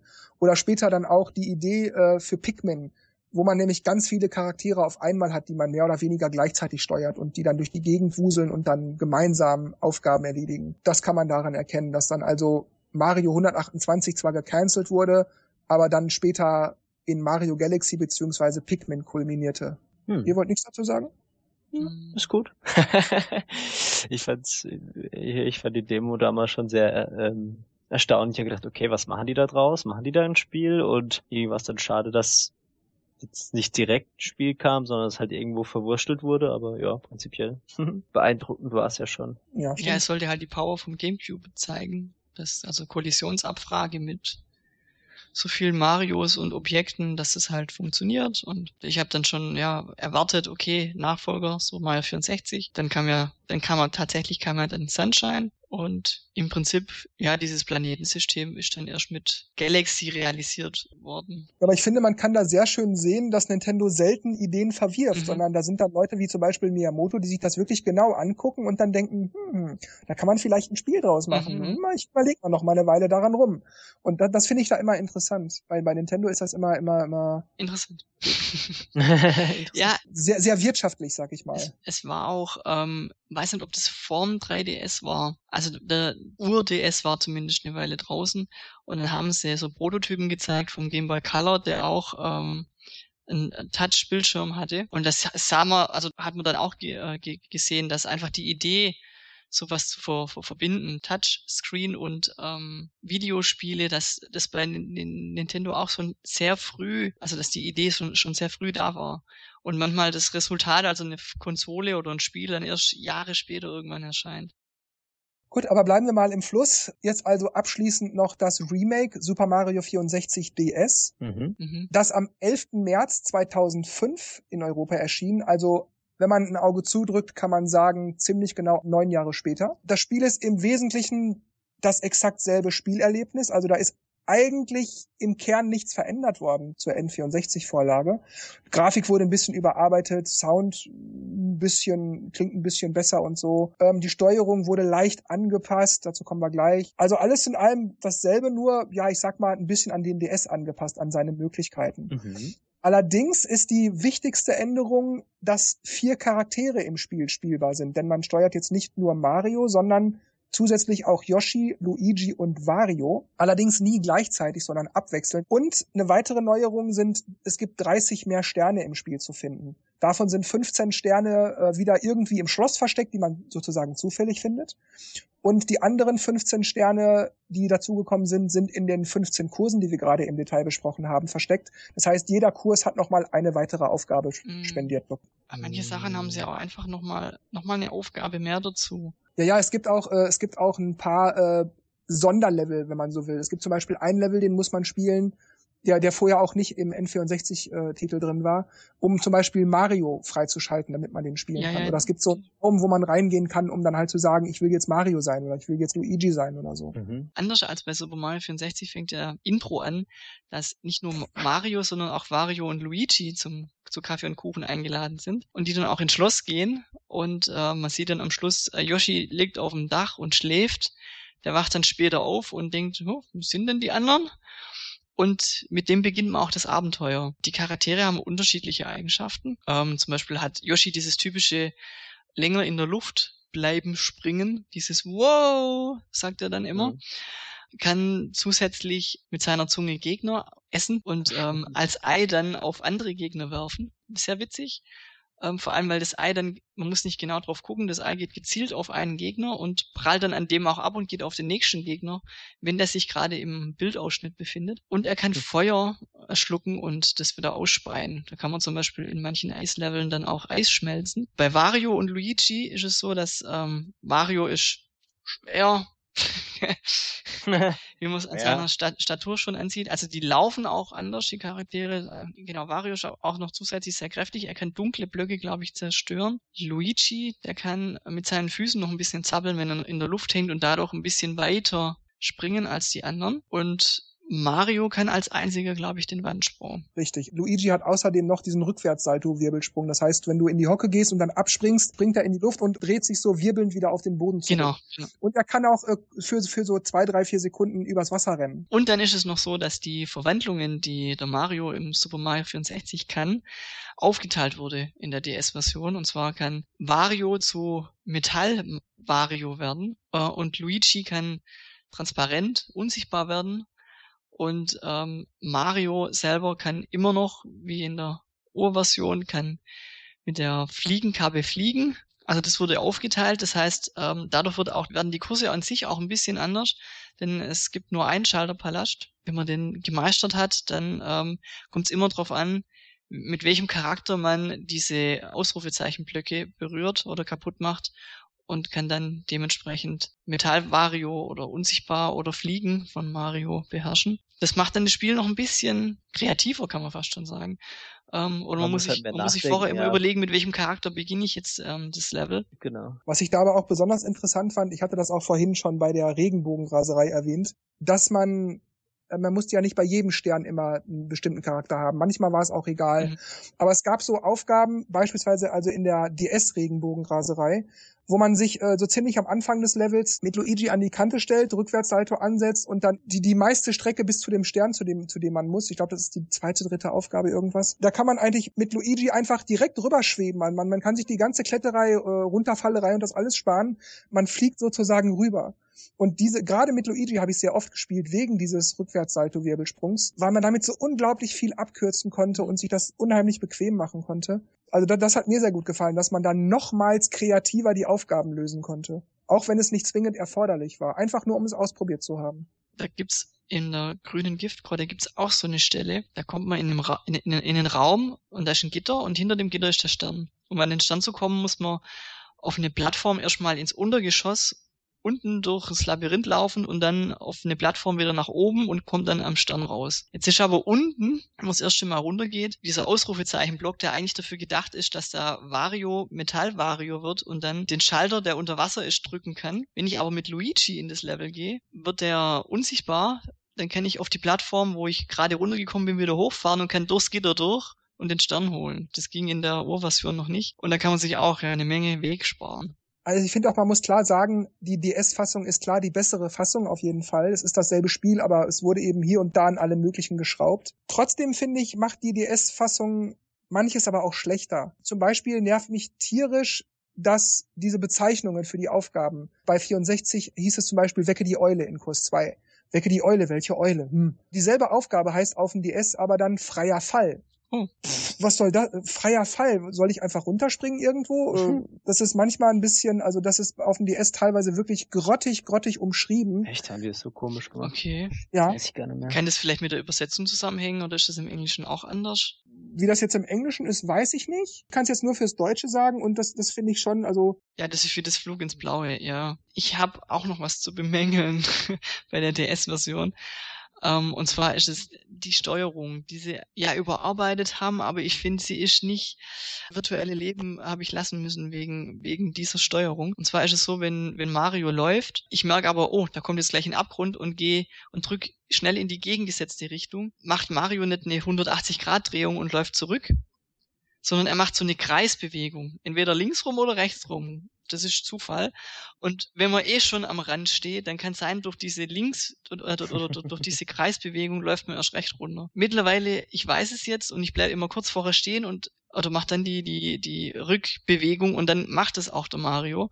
Aber wenn er halt mitten im Laufen ist, macht er immer diese Kreisbewegung und das finde ich ja fast eine Verschlechterung dann von der Steuerung. Aber ansonsten kann ich eigentlich nicht meckern. Ich habe es auch am Anfang sehr lange mit diesem Strap-on gespielt da, mit diesem Strap. Mit diesem Ach, dass man sich so auf diesen Daumen macht. Genau, ne? genau. Das nee, fand ich echt nicht. ganz cool, außer dass man halt immer erstmal nachfassen musste, wenn man halt irgendwie am Bildschirmrand gerutscht ist. Das fand ich ein bisschen blöd, aber prinzipiell hat es eigentlich relativ gut funktioniert ja. als Simulation Stick. Also ich habe das eigentlich nie auf dem über das Touchpad gesteuert. Ich habe das äh, mal kurz angetestet, nö, nerv, blöd, Steuerkreuz. Was ich da auch super fand, war, dass man durch Drücken von Y, wie das bei den alten Mario-Spielen war, sagen kann, wenn ich jetzt nach vorne drücke, dann laufe ich nicht nach vorne, sondern dann renne ich. Mhm. Und das finde ich sogar viel intuitiver als auf dem N64, weil auf dem N64 schleicht, rennt oder geht Mario ja, je nachdem, wie weit man den Stick in die genau. entsprechende Richtung drückt. Ja. Das habe ich aber nie gemacht. Ich habe einfach den Stick immer durchgedrückt. Mhm. mhm. Weil irgendwie, weiß ich, das fühlte sich unnatürlich an, den Stick nur so ein bisschen nach vorne zu drücken. Und da fand ich es auf dem DS also super, dass ich einfach Y halte. Hat mir viel besser gefallen. Ja gut, solche enge Passagen, solche enge mhm. Passagen äh, sind ja schon wichtig, dass man so langsam schleicht, weil sonst rennst du ja, ja gleich. dann drücke ich halt nicht Y. Ja, aber ja. da finde ich dann auch gerade wieder bei dieser, bei der DS-Steuerung, er läuft dann erstmal total lahm, fängt aber plötzlich an zu gehen, nach einer Weile, wenn man immer in die gleiche Richtung drückt. Und da ist mir dann mhm. auch schon passiert, dass er dann plötzlich geht, anstatt äh, schleicht und dann bin ich runter. Und ähm, gut, da gibt's ja dann, du drückst einfach die R-Tasche und dann kriecht er eh auf allen Vieren, dann ist es egal, was du drückst. Also was ich da immer gemacht habe, war, äh, wenn ich merke, okay, jetzt bin ich so über drei, vier Sekunden, jetzt würde er gleich anfangen, schneller zu laufen, dann habe ich immer einfach ganz kurz aufgehört zu drücken und bin dann weitergelaufen. Das ist eine Möglichkeit, ja. ja, aber wenn du halt dann Millisekündchen zu spät dran warst, dann uah, ähm, und was mir jetzt aufgefallen ist, weil ich jetzt, ähm, ja, also ich spiele das erste Mal jetzt äh, Super Mario 64 DS auf dem 3DS äh, mit dem Slidepad. Da will ich dann wirklich, wenn ich, wenn ich schleichen will, drücke ich ganz vorsichtig, aber das geht ja nicht. es gibt nur acht Richtungen, weil so, das Spiel okay. weiß ja nicht, dass ich jetzt das Slidepad benutze und finde ich fast schon schade, dass da irgendwie kein äh, Patch oder so gibt, aber man kommt damit klar kein Thema. Ich finde auch, dass die Kamera, obwohl sie im Grunde genauso funktioniert wie auf dem N64, auf dem DS weniger hinderlich ist. Irgendwie die, mhm. die Winkel stimmen besser und man kann ja auch ähm, die Kamera in einem größeren Sprung mhm. oder in einem kleineren Sprung drehen lassen. Ja. Das sind so diese kleinen Tweaks, die ich dann auch meine, wenn ich sage, dass die DS-Version einfach besser ist, ausgereifter ist. Also mir gefällt die wirklich besser, ohne jetzt zu sagen, dass die, die N64-Version absolut nichts taugt, aber die DS-Version ist wirklich nochmal so, so der I-Punkt. Also ich finde die auch grafisch, obwohl es ist, es ist ja das, es ist das gleiche Spiel, aber die, ich habe so das Gefühl, die haben auch nur die Text teilweise nur die Te neue Texturen drüber gelegt, aber das sieht einfach so für so ein Handheld einfach. Ich fand, ich war damals sowieso hin und weg, als ich dachte, wow, auf dem Handheld ein N64-Spiel. Irgendwann haben wir GameCube-Spiele da auch drauf und also so die Visionen, was einfach mal geht, weil ich habe früher gedacht, das das, das, wird, das wird nie so sein, irgendwie, dass das mal gehen kann. Damals. Was ich allerdings schade finde, war, dass man nicht optional wenigstens auch zu zweit oder dritt äh, manche Missionen äh, spielen konnte, wenn wenn es ja schon diese vier Charaktere gab, denn dieser diese diese vier Charaktere waren nur in einem separaten Minispielmodus für den Multiplayer ausgelegt. Und das ah. das fand ich wie ein ziemlich lahmer Kompromiss, weil diese Minispiele, die waren sowieso irgendwie alle blöd, die habe ich alle zweimal gespielt und danach nie wieder angeguckt. Oh, ich habe die irgendwie geliebt, ich weiß nicht. also ich, ich, ich fand, um zum zeigen, was die Konsole kann, waren diese, diese Demo-Spiele, nenne ich sie mal, fand ich die echt ja. genial, weil du da echt, also genau. mir ging es echt so, dass ich dachte, wow, gute, gute Ideen, auch was Trampoline einzeichnen und so Zeug. Nicht, dass ich mir die jetzt ein ganzes Spiel gut. nur Trampoline einzeichnen, wird dann wahrscheinlich auch langweilig, aber halt diese, diese verschiedenen Minispiele, die haben echt Spaß gemacht. Ja, es gab auch eine ganze Menge davon, aber ich fand die alle irgendwie. Auch die Kartenspiele. Ja, die, ich fand die auch gut. also eben um das, was der DS jetzt kann, zu zeigen fand ich also die Ideen ganz ja. cool, auch wenn es nur wie so Tech-Demos daherkam, aber. Ich denke mal, das sollte es wahrscheinlich auch überwiegend sein, aber ich finde die, also auch Stein, Steinschleuder fällt mir gerade ein mit der Steinschleuder auf äh, Bob Oms, die mit dem Fallschirm ja, runterkommen, schießen, also. Ja, stimmt, das war wie, wie, ähm, wie heißt das, Space Invaders? Nee, nicht, doch, Space Invaders, wo von oben diese Meteoriten kommen und ja, man muss da abschießen. So in der Art. So ja. in dem Stil war es eigentlich. Ja. Und du kannst halt auch den Winkel bestimmen und die Stärke und es ist halt alles nicht irgendwie über irgendwelche Balken, wo du halt rechtzeitig A drücken musst, sondern einfach ja. wie ein Gummiband. Und also fand ich, fand ich klasse. Mhm. naja, ich gönn euch ja auch die Spiele. ich fand sie, ich, nicht, dass ich jetzt was dagegen habe, aber ich fand die irgendwie sehr entbehrlich. Also mein also, Bruder hat sich deswegen das Spiel gekauft. Und ich oh musste Gott. die Hasen, ich musste, also weil die Minispiele werden ja freigeschaltet pro Hase, die du im Hauptspiel fängst. Und ich musste dann extra diese Hasen fangen, weil Bock auf 3D hat er nicht gehabt. Er wollte nur diese Minispiele und ähm, ja. Ach ja, genau. Manche wurden ja erst frei, wenn man die Hasen genau. gefangen hatte. Stimmt. Ja. Musste ich extra die Hasen holen. In Ordnung, dann würde ich sagen, bevor wir jetzt gleich zur Abmoderation kommen, sprechen wir dann noch kurz über unsere Ranglisten der Kurse. Es gibt halt so, so, so Kurse, wo man sagt, okay, die haben mir jetzt nicht so gefallen, sage ich mal. Ähm, ähm, aber, aber eigentlich waren sie alle so durchweg interessant. Und ähm, irgendwie hab, ist mir die Bombe ums Bombenberg und Wums Wuchtal am ehesten im Gedächtnis geblieben. Da ich ja damals Mario 64 nicht, nicht im Besitz war von dem Spiel, habe ich dann meistens immer die Anfangslevel irgendwo gespielt. Ja, waren irgendwie mal am meisten präsent. Erst dann auf dem DS habe ich es dann eigentlich durchgespielt. Und Markus? Ja, mir ist äh, vorhin aufgefallen, ich habe die Bowser-Kurse alle vergessen, aber dann nehme ich die einfach mal schnell auf Platz eins, weil ich, das war immer diese irgendwie totale Herausforderung, also egal jetzt ob eins, zwei oder drei, es war immer die Herausforderung, es war immer das Klettern, es war immer die Musik und kein, kein doppelten Boden drunter, freier Fall und ja, die Herausforderungen, die, die, ähm, die haben das einfach ausgemacht, dass sie äh, Kurse einfach ganz vorne dabei sind, wenn man sie nicht vergisst. Ähm, zusammen mit Lava Lagune. Ich bin mir auf Platz eins, Einfach weil es eine Rangfolge gibt. Es sind viele gute dabei, aber die hat jetzt irgendwie am meisten Punkte gekriegt. Ich mag auch Lava irgendwie. Platz zwei ist bei mir die Wobiwaba-Wüste zusammen mit Regenbogenraserei. Die Wüste deshalb, weil mir das einfach unglaublich gefällt, so ägyptisch, Wüste, Sand und vor allem noch hier mit Pyramide, wo man auch noch rein kann und erkunden. Und die, die Regenbogenraserei auch weil die ähnlich wie die wie die Bowser Levels ist, so die Kletterpartien und und die Musik, der fliegende Teppich und mhm. macht irgendwie einfach Spaß dieses dieses Klettern. Da kann man auch von Mario einfach alles ausprobieren, was da drauf hat. Und Platz drei teilt sich bei mir Tic-Tac-Trauma und Wumms Wuchtwall. Tic-Tac-Trauma einfach auch wieder hier dieses Klettern und diese verschiedene Uhrzeiten, wo man reingehen kann und dann sich die Plattform anders bewegen. Schneller oder langsamer. Macht mir Spaß und weil es auch von der von der The Thematik einfach diese, diese Uhr einfach so einzigartig irgendwie ist. Und Wumms Wuchtwahl, ich glaube einfach, weil das ist der, der erste und der häufigste Kurs ist, den man einfach gesehen hat bei Super Mario 64. Ja. Und dieses auf den Turm klettern, kann ich mich einfach noch gut dran erinnern und habe da einfach schöne, lange Erinnerungen dran, wie, man, wie ich da lang dran gesessen bin, um auf den Turm zu kommen. Und genau, das sind bei mir die drei Plätze. Ja, bei mir ist auf dem ersten Platz, habe ich gerade schon erwähnt, der zweite Bowser-Kurs. Der erste und der dritte sind natürlich auch in Ordnung, aber ich mag den zweiten einfach wahnsinnig gerne. Auf dem zweiten Platz ist bei mir die Regenbogenraserei. Und da bin ich nicht ganz sicher, ob Fliegenpilz-Fiasko auch noch auf dem zweiten ist oder auf dem dritten, weiß ich nicht, ist, das verschwimmt alles so ein bisschen. In dieselbe Kerbe schlägt Piratenbucht Panik. Also diese drei Kurse sind so auf dem zweiten, dritten Platz, so auf einem irgendwie. Ich bin jetzt gerade nicht sicher. Ja, und hinten dran direkt sind auch die Wobiwaba-Wüste beziehungsweise die Lava-Lagune. Allerdings nicht wegen der eigentlichen Level per se, sondern eben wegen der Pyramide beziehungsweise wegen der Vulkanabschnitte. Die haben einfach was Besonderes. Ich halte mich da einfach gerne auf. Ich bin da gerne drin sozusagen. Die Musik ist dann ja auch eine andere, kann es nicht erklären, ist einfach super. Wobei die Oberwelten jeweils, also Lava Lagune, Wubiwaba Wüste, die sind relativ leer, die sind relativ simpel gehalten. Da finde ich dann ja gerade das auch einerseits einen guten Kontrast, also äh, Vulkan und, und äh, Pyramide. Andererseits aber auch sind die nicht einfach nur ein Kontrast, sondern eben auch wirklich viel detaillierter, bieten viel mehr Abwechslung, sind kniffliger und so weiter.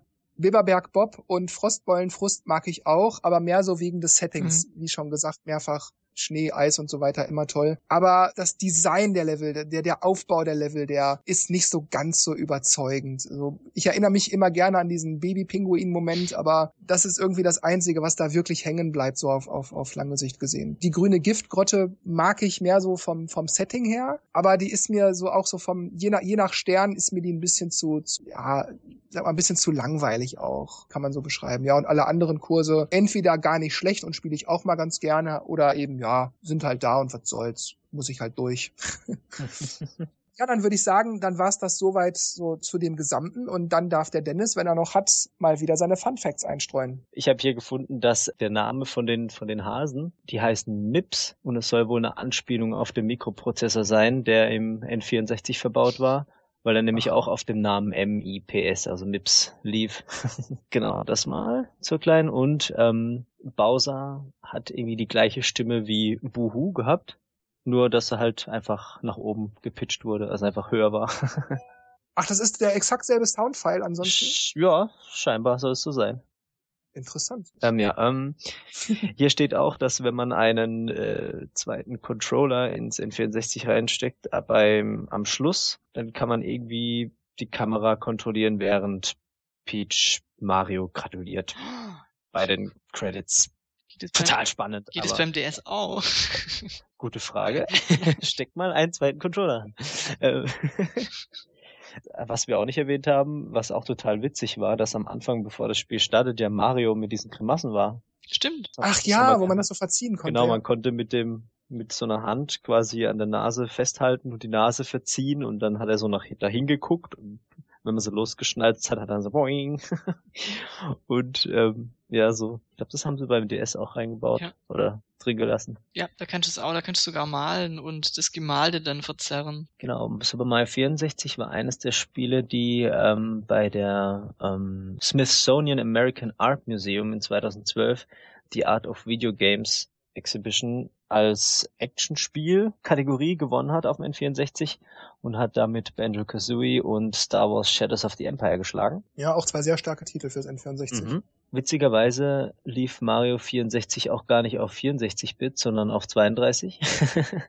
Ja, stimmt. Für die Leute, die das nicht wissen, man konnte damals als Programmierer festlegen, wenn das Spiel bootet, sagen, CPU soll in 32-Bit oder 64-Bit-Modus agieren. Genau. Und gemeinsam mit äh, Mario Kart 64 war das das erste Spiel oder war das erste Mal, dass Mario, Peach, Bowser und Toad eine quasi eine Neugestaltung vom Aussehen bekam, von der ursprünglichen handgemalten Zeit in die 3D-Zeit mhm. sozusagen. Mhm. Das war's, was ich so gefunden habe. Na gut, dann danke Dennis für diese Fun Facts. Bitte, bitte.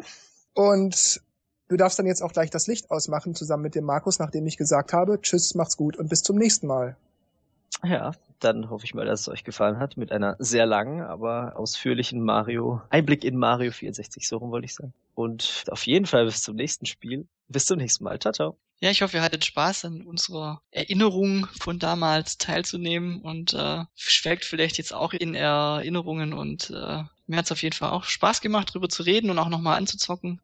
Und man hört sich beim nächsten Mal. Ciao.